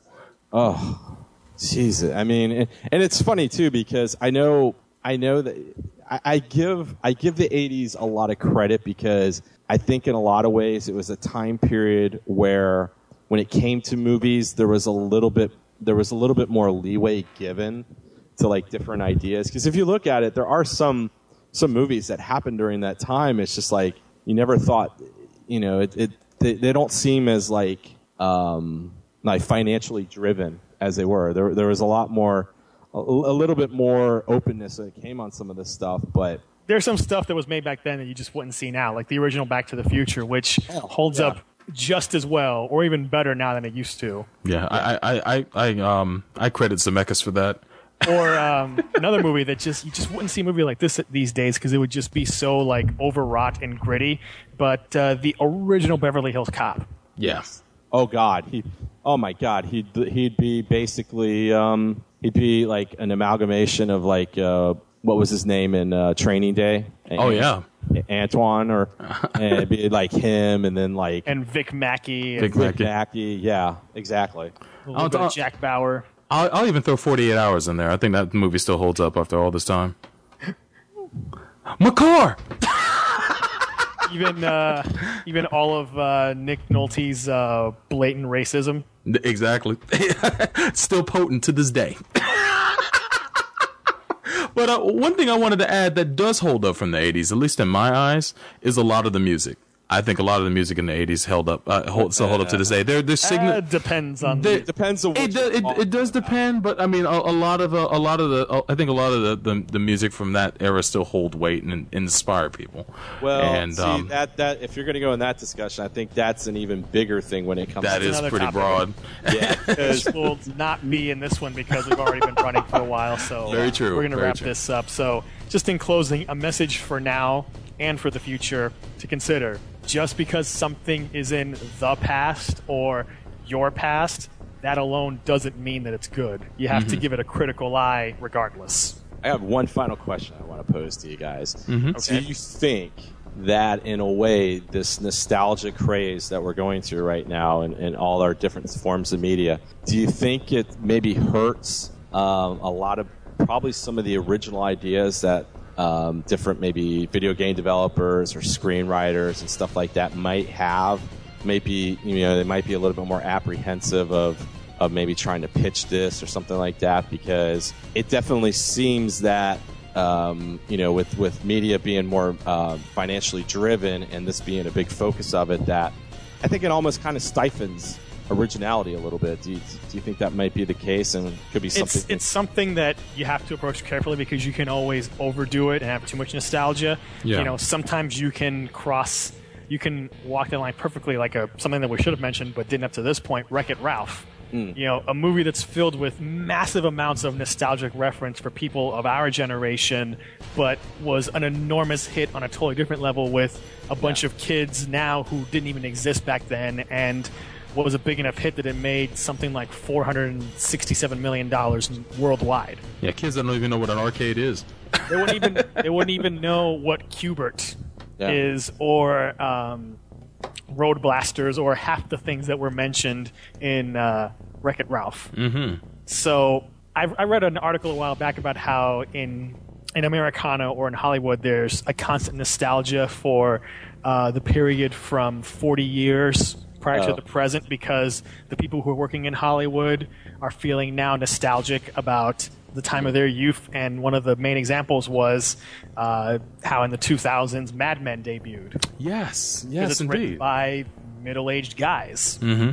who have this idealized nostalgia of their time. So if you look back, you can kind of see, yeah, you can see this pattern of there's always a period of nostalgia for forty years from before, because it's the childhood of these writers. And even now there's people who are in their mid to late thirties who are responsible for a lot of this oh, yeah. nostalgia of the eighties in video games, in movies, in uh, books like Ready Player One. So it's just going to be a continuous cycle. You know, there are people who are, you know, kids now in the twenty tens who, you know, by let's say the twenty thirties or forties, they're going to be writing about um all of the nostalgia of uh, this period. Mm-hmm. It makes sense. I guess it all flows back in the end. Yeah, all of this that happened before and all that will happen again. Oh my God, we need to break the cycle. I, there, there's a big danger with going back to the to the well because uh, I do think it stifles creativity to a degree. It, it, yeah, you can't it does, overdo it. Yeah, it pigeonholes um, sometimes people's creativity, and, and that could be a danger when you go back to remake things. That uh, Again, I, that's one of the reasons why I'm worried about the RoboCop reboot, and hopefully that'll be decent when it comes out. Yeah, we'll see. But, you know, when it comes to something like a video game, it's cool every once in a while to do an eight-bit side-scroller. I don't want to see every side-scrolling game be eight-bit because then it just becomes uh, a tired cliche cash grab. So, mm-hmm. Again, watch out for something that's nostalgia, whether it's something that you experienced in the past or something that is being made now that's trying to appeal to your nostalgia. Look at it with a critical eye. Don't just blindly accept it. Play the demo. And, yes, play the demo. Play the demo. That's and probably that, the... That's probably the best and worst thing for the gaming industry right now is the fact of you, you have demos that you can allow people to play so they can, you know, see if they like it or not. But then they could be like, oh, this is just a piece of garbage and I'm not even going to bother with it. That's probably why you see a lot of stuff maybe fail as much as it does now because, you you know, you're able to kind of try it before you buy it. Mm-hmm. And um, well, you know, if demos existed back in the eighties, I would have never bought a single game from Acclaim or L J N. Yeah. Because I would have known better. You, you're doing probably There's a, a lot of us. For it now. Woo! What the? Not even Wizards and Warriors, huh? Damn. Damn. All I gotta say is Back to the Future and Back to the Future two slash three. Yeah, that that's all, that's all you had to say right there. Have, that's all I'm going to say. If you don't know what I'm talking about, go look it up. And X-Men from L J N. Terrible. Terrible. So we're going to uh, wrap up this segment, and we'll be right back. You're listening to Gundam at M H Q.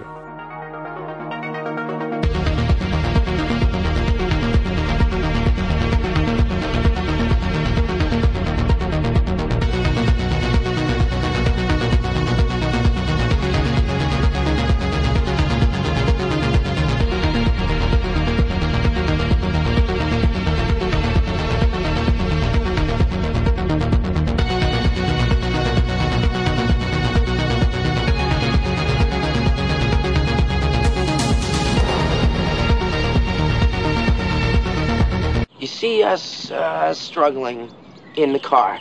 You walk up, you open the door, and you say, "You're lying, George." Oh, uh, hey, you, get your damn hands off her. You really think I ought to swear? Yes, definitely. Damn it, George, swear. What do the Anime Addicts Anonymous hosts think of My Little Pony? If you're a dude older than twelve, you really should not be watching My Little Pony. And if you are, go eat some chicken wings. Anime. I'd rather watch the Smurfs. Smurf, that was hot. Addicts. I'm pretty sure I set a few My Little Ponies on fire when I was a, when I was a child. Anonymous. No, that's cool. I'm just saying, like, My Little Ponies burn real nice because they're made of plastic. Podcast. Visit us at A A A podcast dot com, iTunes, Facebook, and live from Japan on Ustream dot T V. I can't believe Game and Morpher gave Gears of War three a nine point four. Ugh, those guys have rocks in their head. It clearly deserves at least a nine point six. Bro, why do you even care? Modern Warfare three is a far superior game in every way. You guys are still playing with your consoles? You need to fully immerse yourself in true P C gaming. Are you sick of nerd ragers making you feel like your games don't matter? Or do you feel like professional game magazines have sold out and only cover major releases? Sure you are, so join us here at second opinion games dot com and let us make your video game conversations fun again. Our main podcast focuses on all gaming news, big and small. And don't forget our other podcasts where we talk about video game collecting, fighting games, the best games you never played, and other just mindless and mindful ramblings that entail what our main focus is. Let us be your first stop in Second Opinion. So stop by second opinion games dot com. You can also find us on iTunes and Stitcher Radio. They blew up my car! They blew up my car! They blew up my car! Goddamn shame. They blew up my goddamn car, and all you got to say is a goddamn shame? No car, no money, you're having a bad day. That's it! I'm through with you, man! I'm calling some of my f***ing homies, I'm getting a loan, and I'm stepping the f*** off!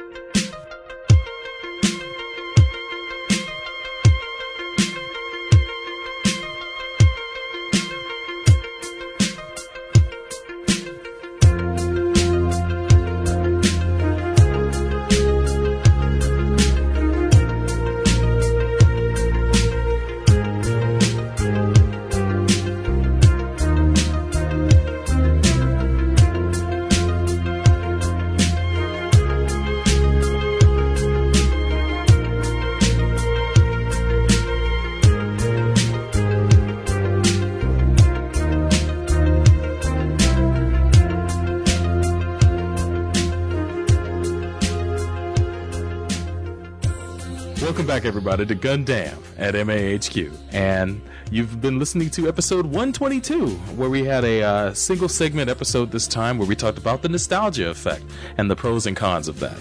Um, before we uh, close out this episode, we definitely got to turn it over to the uh, the Postmaster General himself for the mailbag. And Chris, take it away. All right, and since we're running a little bit late today, we're going to forego the voicemails, but you can always leave those at three oh five, seven nine two, eight three two four, and we'll get to them eventually. For now, we're going to do the regular mailbag, which you can leave a message for in the thread on mechatalk dot net. And we start off with Yokozuna Bulldozer, who says, hello! Number one, if you could hire any mecha designer of your choice to make you one unique item, be it a car or furniture or even your own mecha, who would you hire? I'm going to assume Soulbro will hire Shoji Kawamori and have him build a transforming fighting stick complete with gear walk mode. Why would you need? Why would you need a fighting stick with gear walk mode? I have no idea, but um, that's not a bad idea to have a, a, a mecha designer design a fighting stick for me, man. Um, I would love to have Kotoki de- design me a fighting stick. Maybe it'll look like the uh, the really expensive sticks from Fohammer, man. Uh, those sticks are gorgeous, but um, that would be my pick, is Kotoki to, to design me a, a stick, if that's the case. I, I would I would have uh, Lazy Masamoto create do a car for me. Ooh, that nice. Would, that would have parts of the Arcadia in it. I don't. Kotoki though, is, is he the one that did the who, who did the seed um, the seed um, Gundams? Was that Kotoki? No, that was Okawara. Okawara. Okawara. I, I would say Okawara, but then you would have too many backpacks on your car. You'd be like, why, why, why would I have backpacks all over my car? Because I, I do like what he did for um, for Strike, and then maybe um, uh, who, who did. Um, Who did Exia? Who did the double O ones? That would be Kanetaka Ebikawa. Oh, nice. I'd probably do. I'd probably have a mecha similar to Exia. Maybe, maybe if Exia and Strike had a night together. Um, that's uh, that's so wrong. that's that's giving me images of like uh, Freedom and Justice almost making out in Seed. Oh, when, talking about. When they're on the mass driver trying to get away. Yes. Yes. Yeah, I know exactly what you're talking about. Hold on, Atheryn. Okay, so um, for me, I would have Okawara create for me a functioning scope dog. Oh, shit. And it would be a fully loaded red shoulder custom. Mm-hmm. And I would use it to just zoom down the highway, and whenever anybody gets in my way at rush hour, just toss them aside. Wow. That's that's pr- pretty useful, man. And I'll solve crimes. There you go. Crimes that involve me shooting people with with my ridiculously overpowerful weapons. Dispensing justice on your own. Yes. Number two, Neo. Mm. Would you wait in front of a theater for days, complete with camping tent and gear, if Sir Bay made the perfect live-action adaptation of Cyber Formula? Also, would you prefer it with a localized cast, that is in the form of The Ring or The Grudge, or would you prefer a picture-perfect casting? Last but not least, who would be perfect? Who would be the perfect Franz Heinzel and Jackie Gudelian, a k a the Riggs and Murtaugh of Cyber Formula? hmm. Well, Franz and Jackie, they were both like the German guys, right? I know Franz was the German guy. Which Jackie? I don't remember German? What Gudelian was. I yeah, I'm wondering if he's European. Yeah, I'm wondering if he's the I'm wondering if he's the playoff of Jackie Stewart, the old F one driver. I'm trying to remember. Well, Franz Heinel, I think I'd probably hey the guy that was um, the Jew hunter in, in Inglourious Bastards. There you go. That, first there off, you go. Yeah.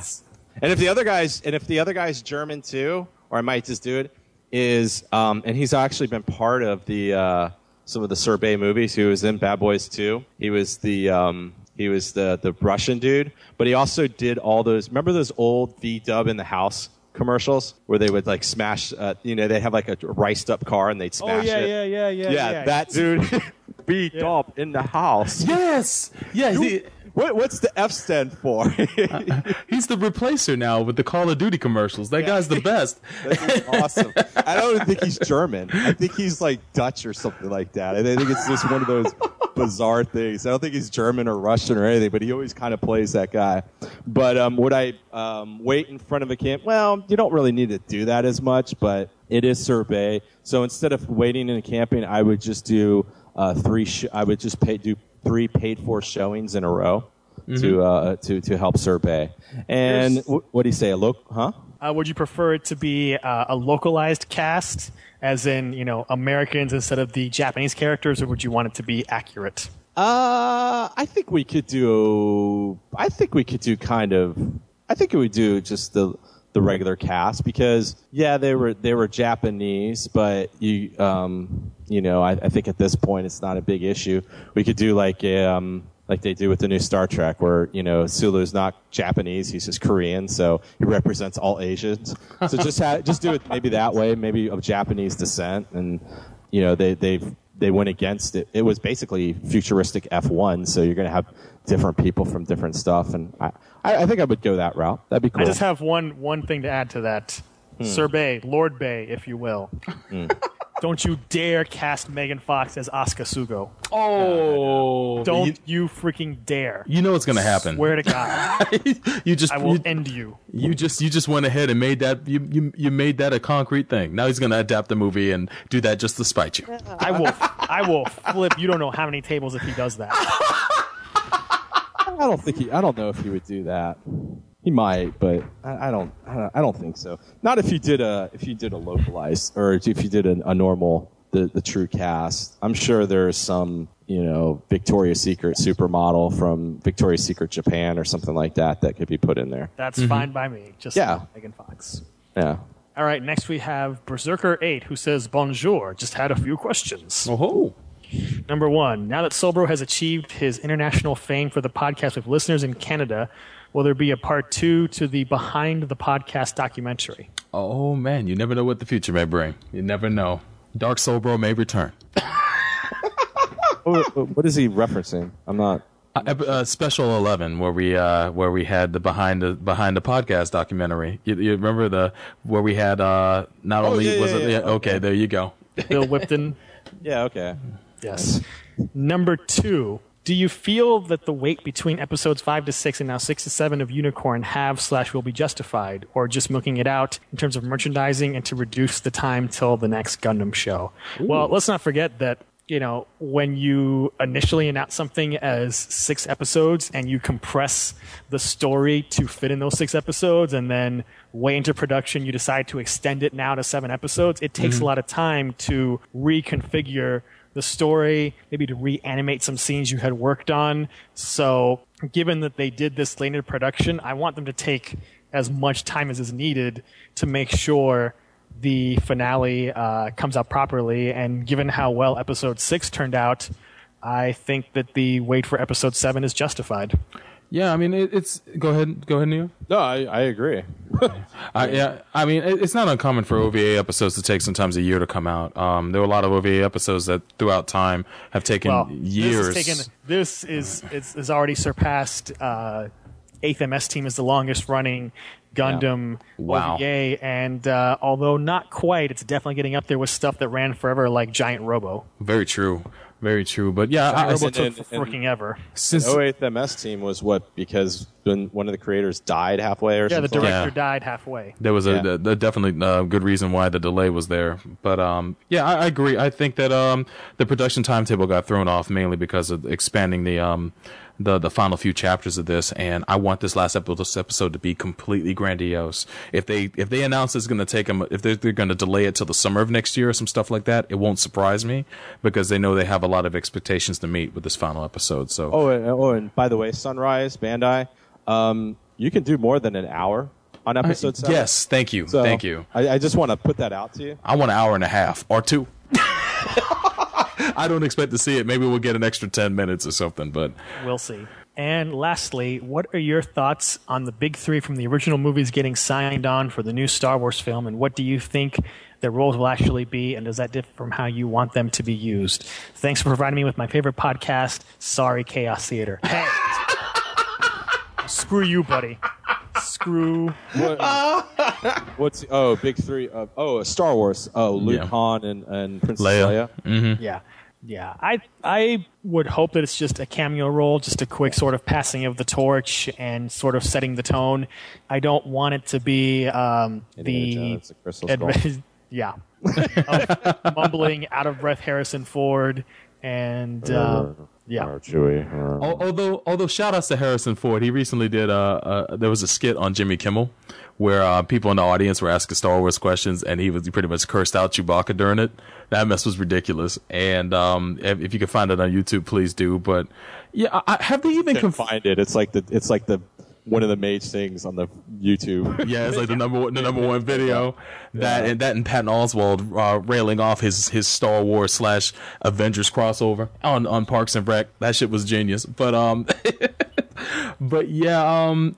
When it comes to the big three, I don't even know if, the, if it's been confirmed. Has it been confirmed that they, they got all three on board? Sorta, kinda, maybe. Yeah, I mean yeah. They're, they're being they're being quiet about it for good reason, but um, I, let's if, not forget it's J J Abrams, more J J yeah. Abrams secrecy. Yeah, exactly. I'm I'm I'm great with it if they're in supporting roles. Um, I, I don't I, I a cameo is fine, but you I would, would also I, make for an awesome cameo. Who's that? William Shatner. Oh shit, Billy D too. No, William Shatner. Yeah, that would be cool if they have someone from Star Trek appear in this in a, in a cameo, you know, and it'd be some kind of tongue-in-cheek appearance, but yeah, it would be, be awesome. That J J. Abrams refuses to put Shatner into a cameo in Star Trek, but then sticks him in Star Wars. Yeah, that would be awesome. That would be a great way to troll the audience. I th- I, he would do it, too. He would that easily do it. That would be the best troll ever, so do it, J J. F, F, F you, J J. Oh, damn! I know somewhere. Shit, I know somewhere. Pedro's shot. Pedro's applauding when it comes to the Star Trek. I'm sure he is for, for shitting on the chat. Yeah. Woo, man! Good times. All right. Uh, next, we have some questions from well, a question from P Q Comics, who says, "Which Gundam character is the most fly?" I'm talking about which Gundam character has the most swagged out wardrobe. If you do not understand, you may have Soulbro translate. You racist mother. That's pretty, pretty fucking racist. Yeah, I'm not. I'm not, I'm not a. I'm not, I'm not a I'm, okay, is he is he wanting like seventies pimp? Because when I think of we're talking like, like Black fly. Dynamite level here. Yeah, or? That's what I'm thinking. Because apparently I'm a dazzling urbanite. Well, I'm just, and, I'm, and I know I'm all the slang. I'm just wondering what he's what he's talking about here, because. Well, I, mean, I don't particularly care what he's talking about, so I'm just going to answer the what I feel like answering. Go ahead, go ahead. Which is uh, N O L Dominatrix Leather all the way. There you go, there you go. Now, now, now you're being creative. I second um, that. Um, of course, who else? But um, the one, the only, Trace Cushionada. There you go. Come on, especially that, especially that one still they always showed with him and Zax, where he's got the cape flowing and he's doing like the little salute with his hand. Yeah. Mm-hmm. The man. There you go. And, and speaking of trays, uh, shameless product placement, shameless plug. Check out Chaos Theater's interview with David Kay, which uh, Berserker eight is on Chaos Theater, not Gundam. So, ooh, yeah. Burn! There you go. What's your favorite podcast now, bastard? Oh, man. He gets to have to suck it. He'll have to hold that L. Uh, I know that. Uh, I have one honorable mention. Go ahead. The Quattro Pagina look. That's what I was gonna freaking say, man. Damn it! I was gonna say it too, but then I figured N O L would be a better. Oh choice. Man, yeah. My, my first choice is definitely Quattro Pagina. He, although his his attire screams eighties, man. There's something about him that's timeless, man. Those rolled up sleeves, man. He's looking like he's ready to do some work. It, it's a Char that's willing to get down and dirty to do his work, man. That's that's the guy. And uh, sleeves.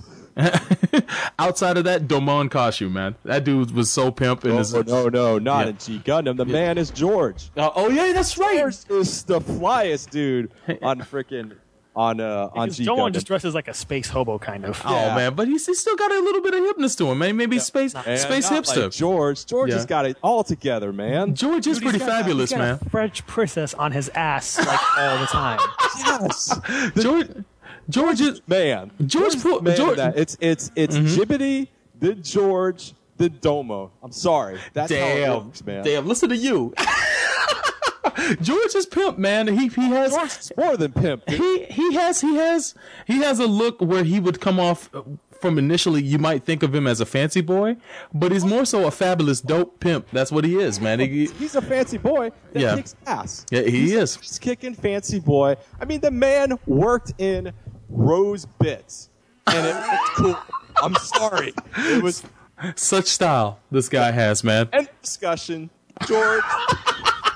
Well, there, there we have it, and now we're gonna move on because we got stuff to get to. All right, go ahead, go ahead. So next is Angel Wing Zero, who has nine questions, the last four of which I've already been informed will be answered on Fighters Ready as they relate to JoJo. So mm-hmm.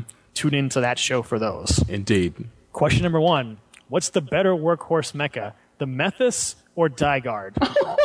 Okay, come on. The Methus doesn't do anything except blow up yeah, or get, get broken. Yeah. It, it is definitely, uh, it is definitely the easiest to re- mecha. the easiest suit to ever repair. Even easier to repair than the G Ms, man. It is, it is. It's, it's a piece of trash. It, it's pl- together with duct, space duct tape. It's play school class, man. Yeah. So, not even a competition. Dygard. Le- Snap one, on level one Gundam. There you go. Number two, what mecha character should replace Jared as the weight loss spokesman for Subway? Oh man. Oh. Oh, oh, oh I, I already know. I already know. Go ahead. Go ahead. No, no, go ahead. I know what you're going to say. I don't want to oh. take, I don't want to take yours away. Oh, my man Fats Goodman, yo. uh, Fats Goodman would be a good one, yeah. Mm-hmm. I, I got I got one to make a top Fats Goodman. Oh, wait, go ahead. Chris, Chris. Uh, Sweats and Stero from Alternate. I'm going to my alternate because I was going to go Sweats and uh, Gemon, Gemon. Gemon! Human or dog form? Oh, boy. Because people like dogs. It's good for the marketing. Okay. Grumpy Cat's amused. Nice. Number three, if you saw the Grammys, how do you feel seeing William Shatner back in the best Star Trek uniform ever? Oh, well, I was freaking floored. I didn't watch the Grammys, but I saw that thing after that, of course. Yes, that is the best Star Trek uniform ever, and it should be in all of the movies right now. I mean, I'm sorry. I can't, I there can't, you go. Yeah. I, mean, I think we know who that, that was... aimed solely at. And of course it's the Shatner. So, I mean, come on. Shat. Shout outs to Pedro. Yeah. Number four. What would you want cybernetically implanted into your body? Rocket punch or breast fire? Oh, wow. I think I'm going to have to go with rocket punch. Yeah, yeah I, rocket punch. I think it's unanimous.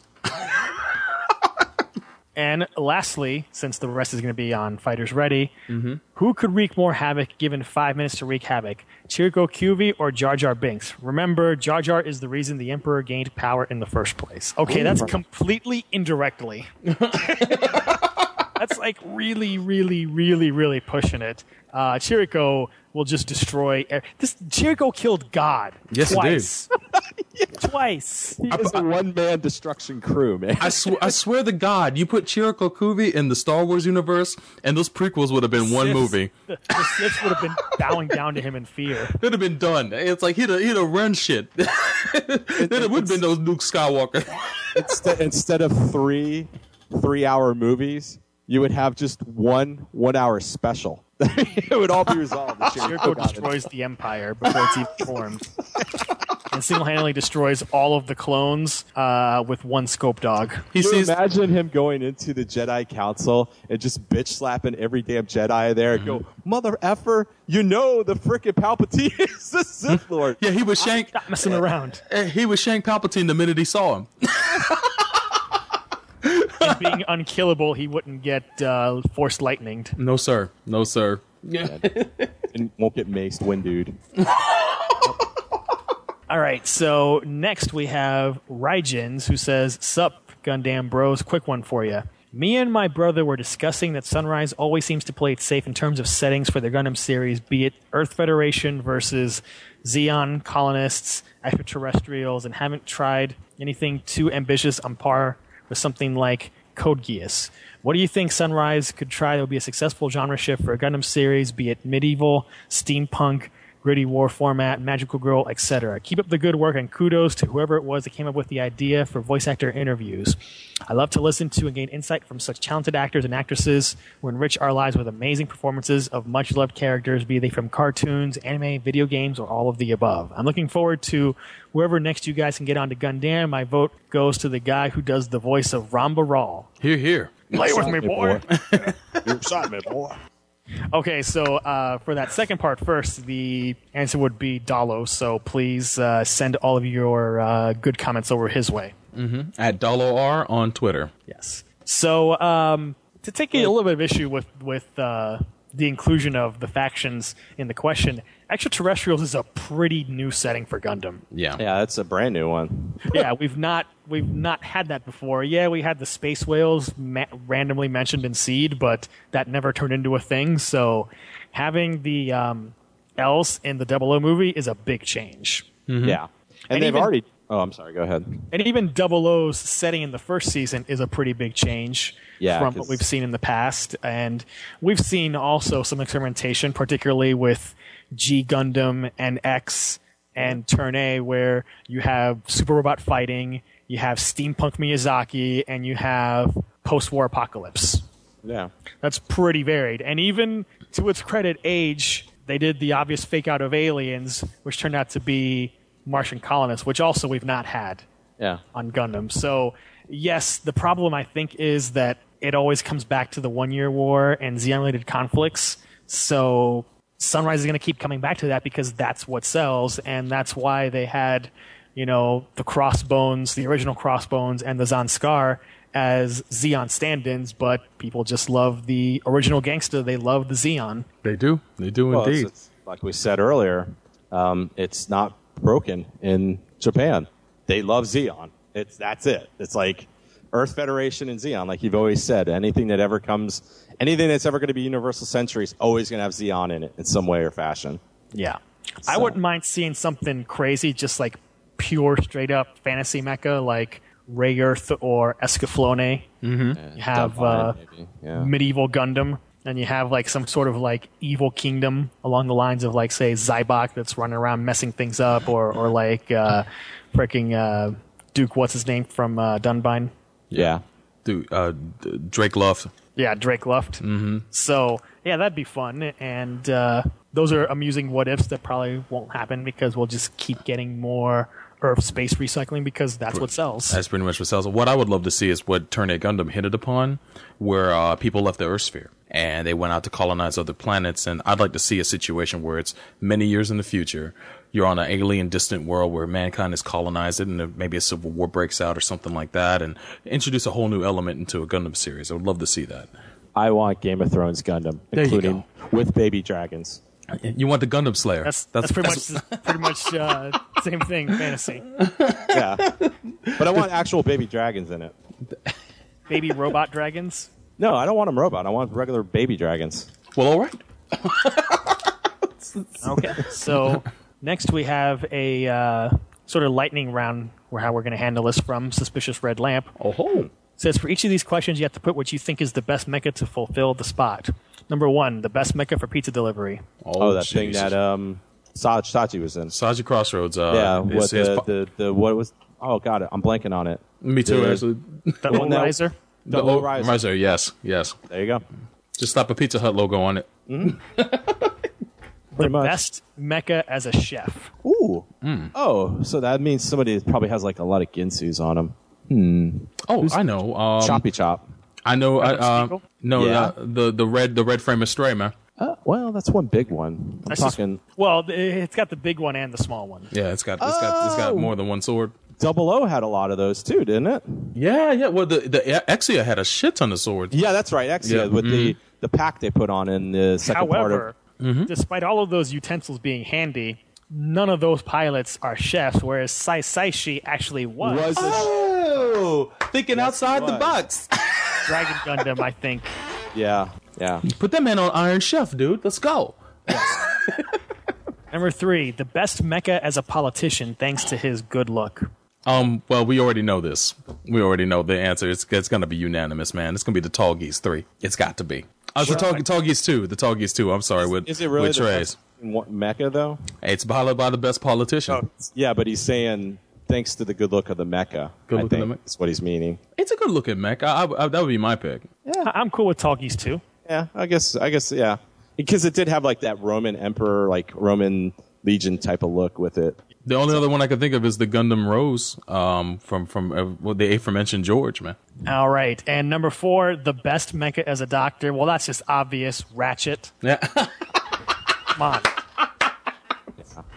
Yeah. I can't argue. Doctor. I can't argue with that. Number two, the best mecha as a teabagger in an F P S. I'm going to go with Scope Dog because it's low to the ground. I'm gonna go yeah, with it. I'm gonna, I'm gonna go with Heavy Arms. Yeah, I'd probably do Scope Dog too. Yeah, definitely. The best mecha as an initial D car. I'm gonna Ooh. go with uh, Smokescreen in Prime. Mm. Damn, that's a good one. Um, I'm gonna go with uh, shoot. Oh, what was his name? What was the uh, the real pretentious dude, the Decepticon? And um, oh, uh, the doctor dude. Yeah, I know who you're talking about. I can't remember his name though. But yeah, the the, the doctor. Breakdown. Breakdown. Breakdown. Yeah, yeah. I, I'll go. I'll go with Bumblebee. Why not? The the new version of Bumblebee in Prime in the movies. Not not the forty horsepower. No, V-Buck. The V. He can hug those corners. Number seven, the best mecha as Ryu from Street Fighter. Yes, Soulbro. Yes, we'll leave this one to you solely. Yeah. Um, I, I you know it's funny. Uh, we were playing uh Gundam Battle Assault on stream a few weeks back uh, during the MegaCon meetup, and uh, sure enough, I my favorite character in that game is. Um, the G Gundam with Domo and Kashu, it's very Ryu-esque, so that's definitely the uh, the pick I would make there. Okay, number eight, the best mecha as the Pope. Clearly, it's Cubile. Yeah. What about the Cardinal Gundam? If there was such a thing. Cub- Cubile's got those Pope shoulders. It, yeah, it, it does. does. Kind of the Pope head, too, a little bit. Yes. Yeah. And that picture of uh, of Benedict... It yeah. looks like he's got the Cubile shoulders and the funnels. May Cubile bless you and keep you. Number nine, the best mecha to carry the Manhattan Project instead of the B fifty-two, Gundam Fissilis Band. Oh, ah, damn. Oh, I'll give um, it to uh, to Age One because uh, Flit has no compunction in using it. Um, no, uh, Tournay, because they That's just stored him. They just stored him in the chest with dirt. With dirt. Oh, I'm gonna go with the obvious, the Metal Gear. Which one? Uh, we can go with uh, we can go with Rex. Okay. Number ten, the best mecha for Malcolm Reynolds. Ooh, that's always breaking down. Um, I'll be mad at this. It's always breaking down. It is unreliable. Yeah. Poor guy. Number eleven, mm-hmm. the best mecha to replace a D M C twelve DeLorean. There is no such thing. No, man. Uh, only a, transform- a transforming D M C DeLorean. DeLorean, thank you. Thank you. If there's such a one. The best mecha to replace domestic pets. Well, this, I think, is also obvious. It would be the, the Inu Gundam from uh, these G Gundam variations that oh, yeah. uh, were designed. You can see mm-hmm. on M H Q. Or, alternately, Rush from Mega Man. Yeah, yeah. That, that's a good one. Um, if I was to to go simpler, I'd go with Haro. But uh, since he's just more of a toy, not a mecha, but I, I think he gets an honorable mention. Well, he could do uh, double O Haros because they had their little pods that they got in. Yeah. Their, their, they had their little hands and stuff. So mm-hmm. That's a good choice. All right, so this is going to be our last question. It comes from Mobius Diablo. And this mm. is for you, Soulbro. This is a, a Sophie's choice. Uh-oh. For Soulbro, if you could sacrifice one of these companies to raise the other to glory, which one would you offer for sacrifice? Oh. Namco Bandai or Capcom? Man, um, it's probably an easy choice for me. Um, I, I've, I, I, as as we mentioned, the nostalgia glasses. Uh, I came up in the eight-bit era for uh, Capcom games like Strider and whatnot, so I have an attachment to that company, as you guys will know. Namco Bandai, not so much. I, I've been impressed with some of their games and, and not impressed with others. So um, throughout the years, so um, if I had to sacrifice one company, it'd probably be them. All right. Neo, if you had the power to erase the existence of either Pierce Morgan or Jim Cramer, who would you choose? Oh, damn. This is a tough that, one. That's, that's, that's a Sophie's choice as well. That's damn. more of an options choice. I don't know, because either way, the world is still pretty bad off. But I think I'm I think I'm still going to have to go. Well, Piers Morgan could always go back to Britain, and yes. we wouldn't have to worry about him that much. But Jim Cramer's, Cramer's our product. Around. Yeah, he's a product of America, so I'm going to have to say Jim Cramer again. Yeah. All right. Damn, I'm a, I'm and, shocked by that. And no, finally... No, the other reason, too, is because Jim Cramer gives out advice, and there's dumb people out there that follow it. Granted, they're dumb enough to follow it, but just the fact that he's giving out poor advice. So. Mm-hmm. And finally, Chris. If you had no choice but to sit down and marathon one of these shows again, which would be your choice? Mm. The Newsroom or M D Geist, The Complete Collection? Okay, come on. Is that even really a choice? Oh, that's easy, man. M D I know what Geist, I would say. Yeah. M D Geist is like barely under two hours between the two of them. Yeah, exactly. It's like- Newsroom is at least ten hours of pain if we're just talking about season one, and double that if you would force me to watch season two, which I'm not going to watch. The only person he gave um, on the, uh, in this round of questions a hard time was Neo. Truly. For me, it was easy. For you, it's definitely easy. Yeah, these, I, these, I these are not very uh, tough moral choices here. Yeah, that that was... I would have said M D Geist all day. Hell yeah. That, isn't that saying something? I would choose that too. I mean, even, even outside of the whole time factor, because he's saying what? You would have to marathon out continuous loop. Just outside of that, it's like, damn, as bad as M D Geist is, it's still better than a newsroom. oh, oh, oh, damn. Oh, shit. Oh, boy.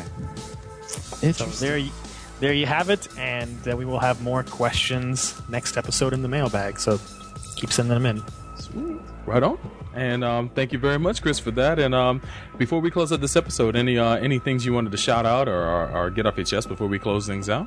I hate everyone. Oh, whole shit. Brought to you by Grumpy Cat. No oh. doubt. Endorsed by him, indeed. Uh, Neo, any any last thoughts at all? Yeah. All right.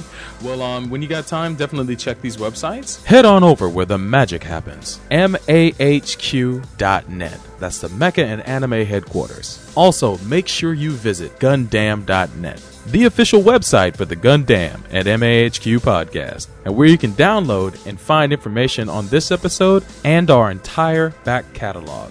Join in on the conversation at MechaTalk dot net, where you can also find official forums for Gundam, where you can submit questions, topics, and reply to anything that we said in this episode.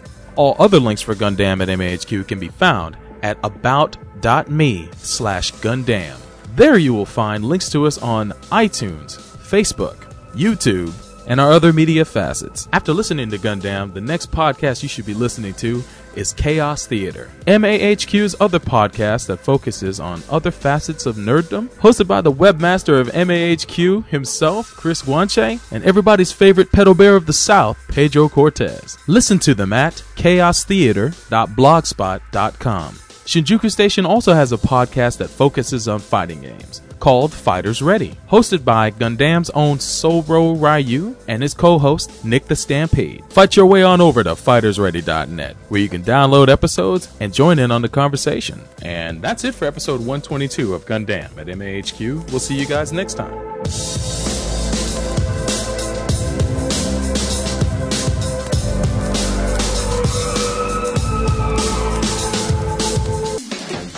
The near future.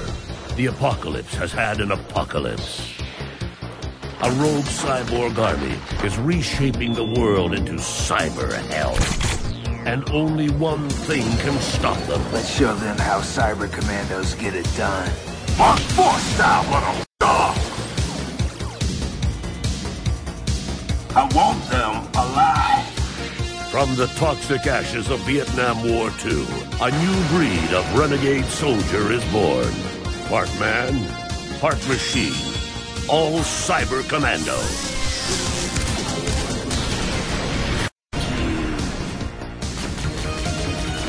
Sergeant Rex Colt is leading the battle between good and evil, as it's never been fought before.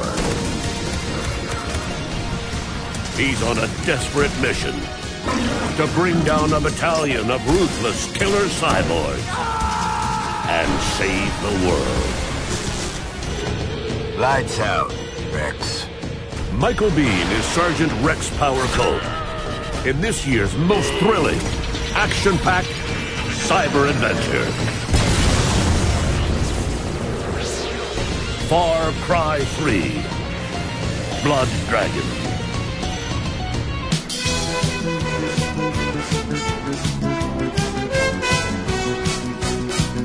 Gundam at M A H Q is a Shinjuku Station and M A H Q dot net joint.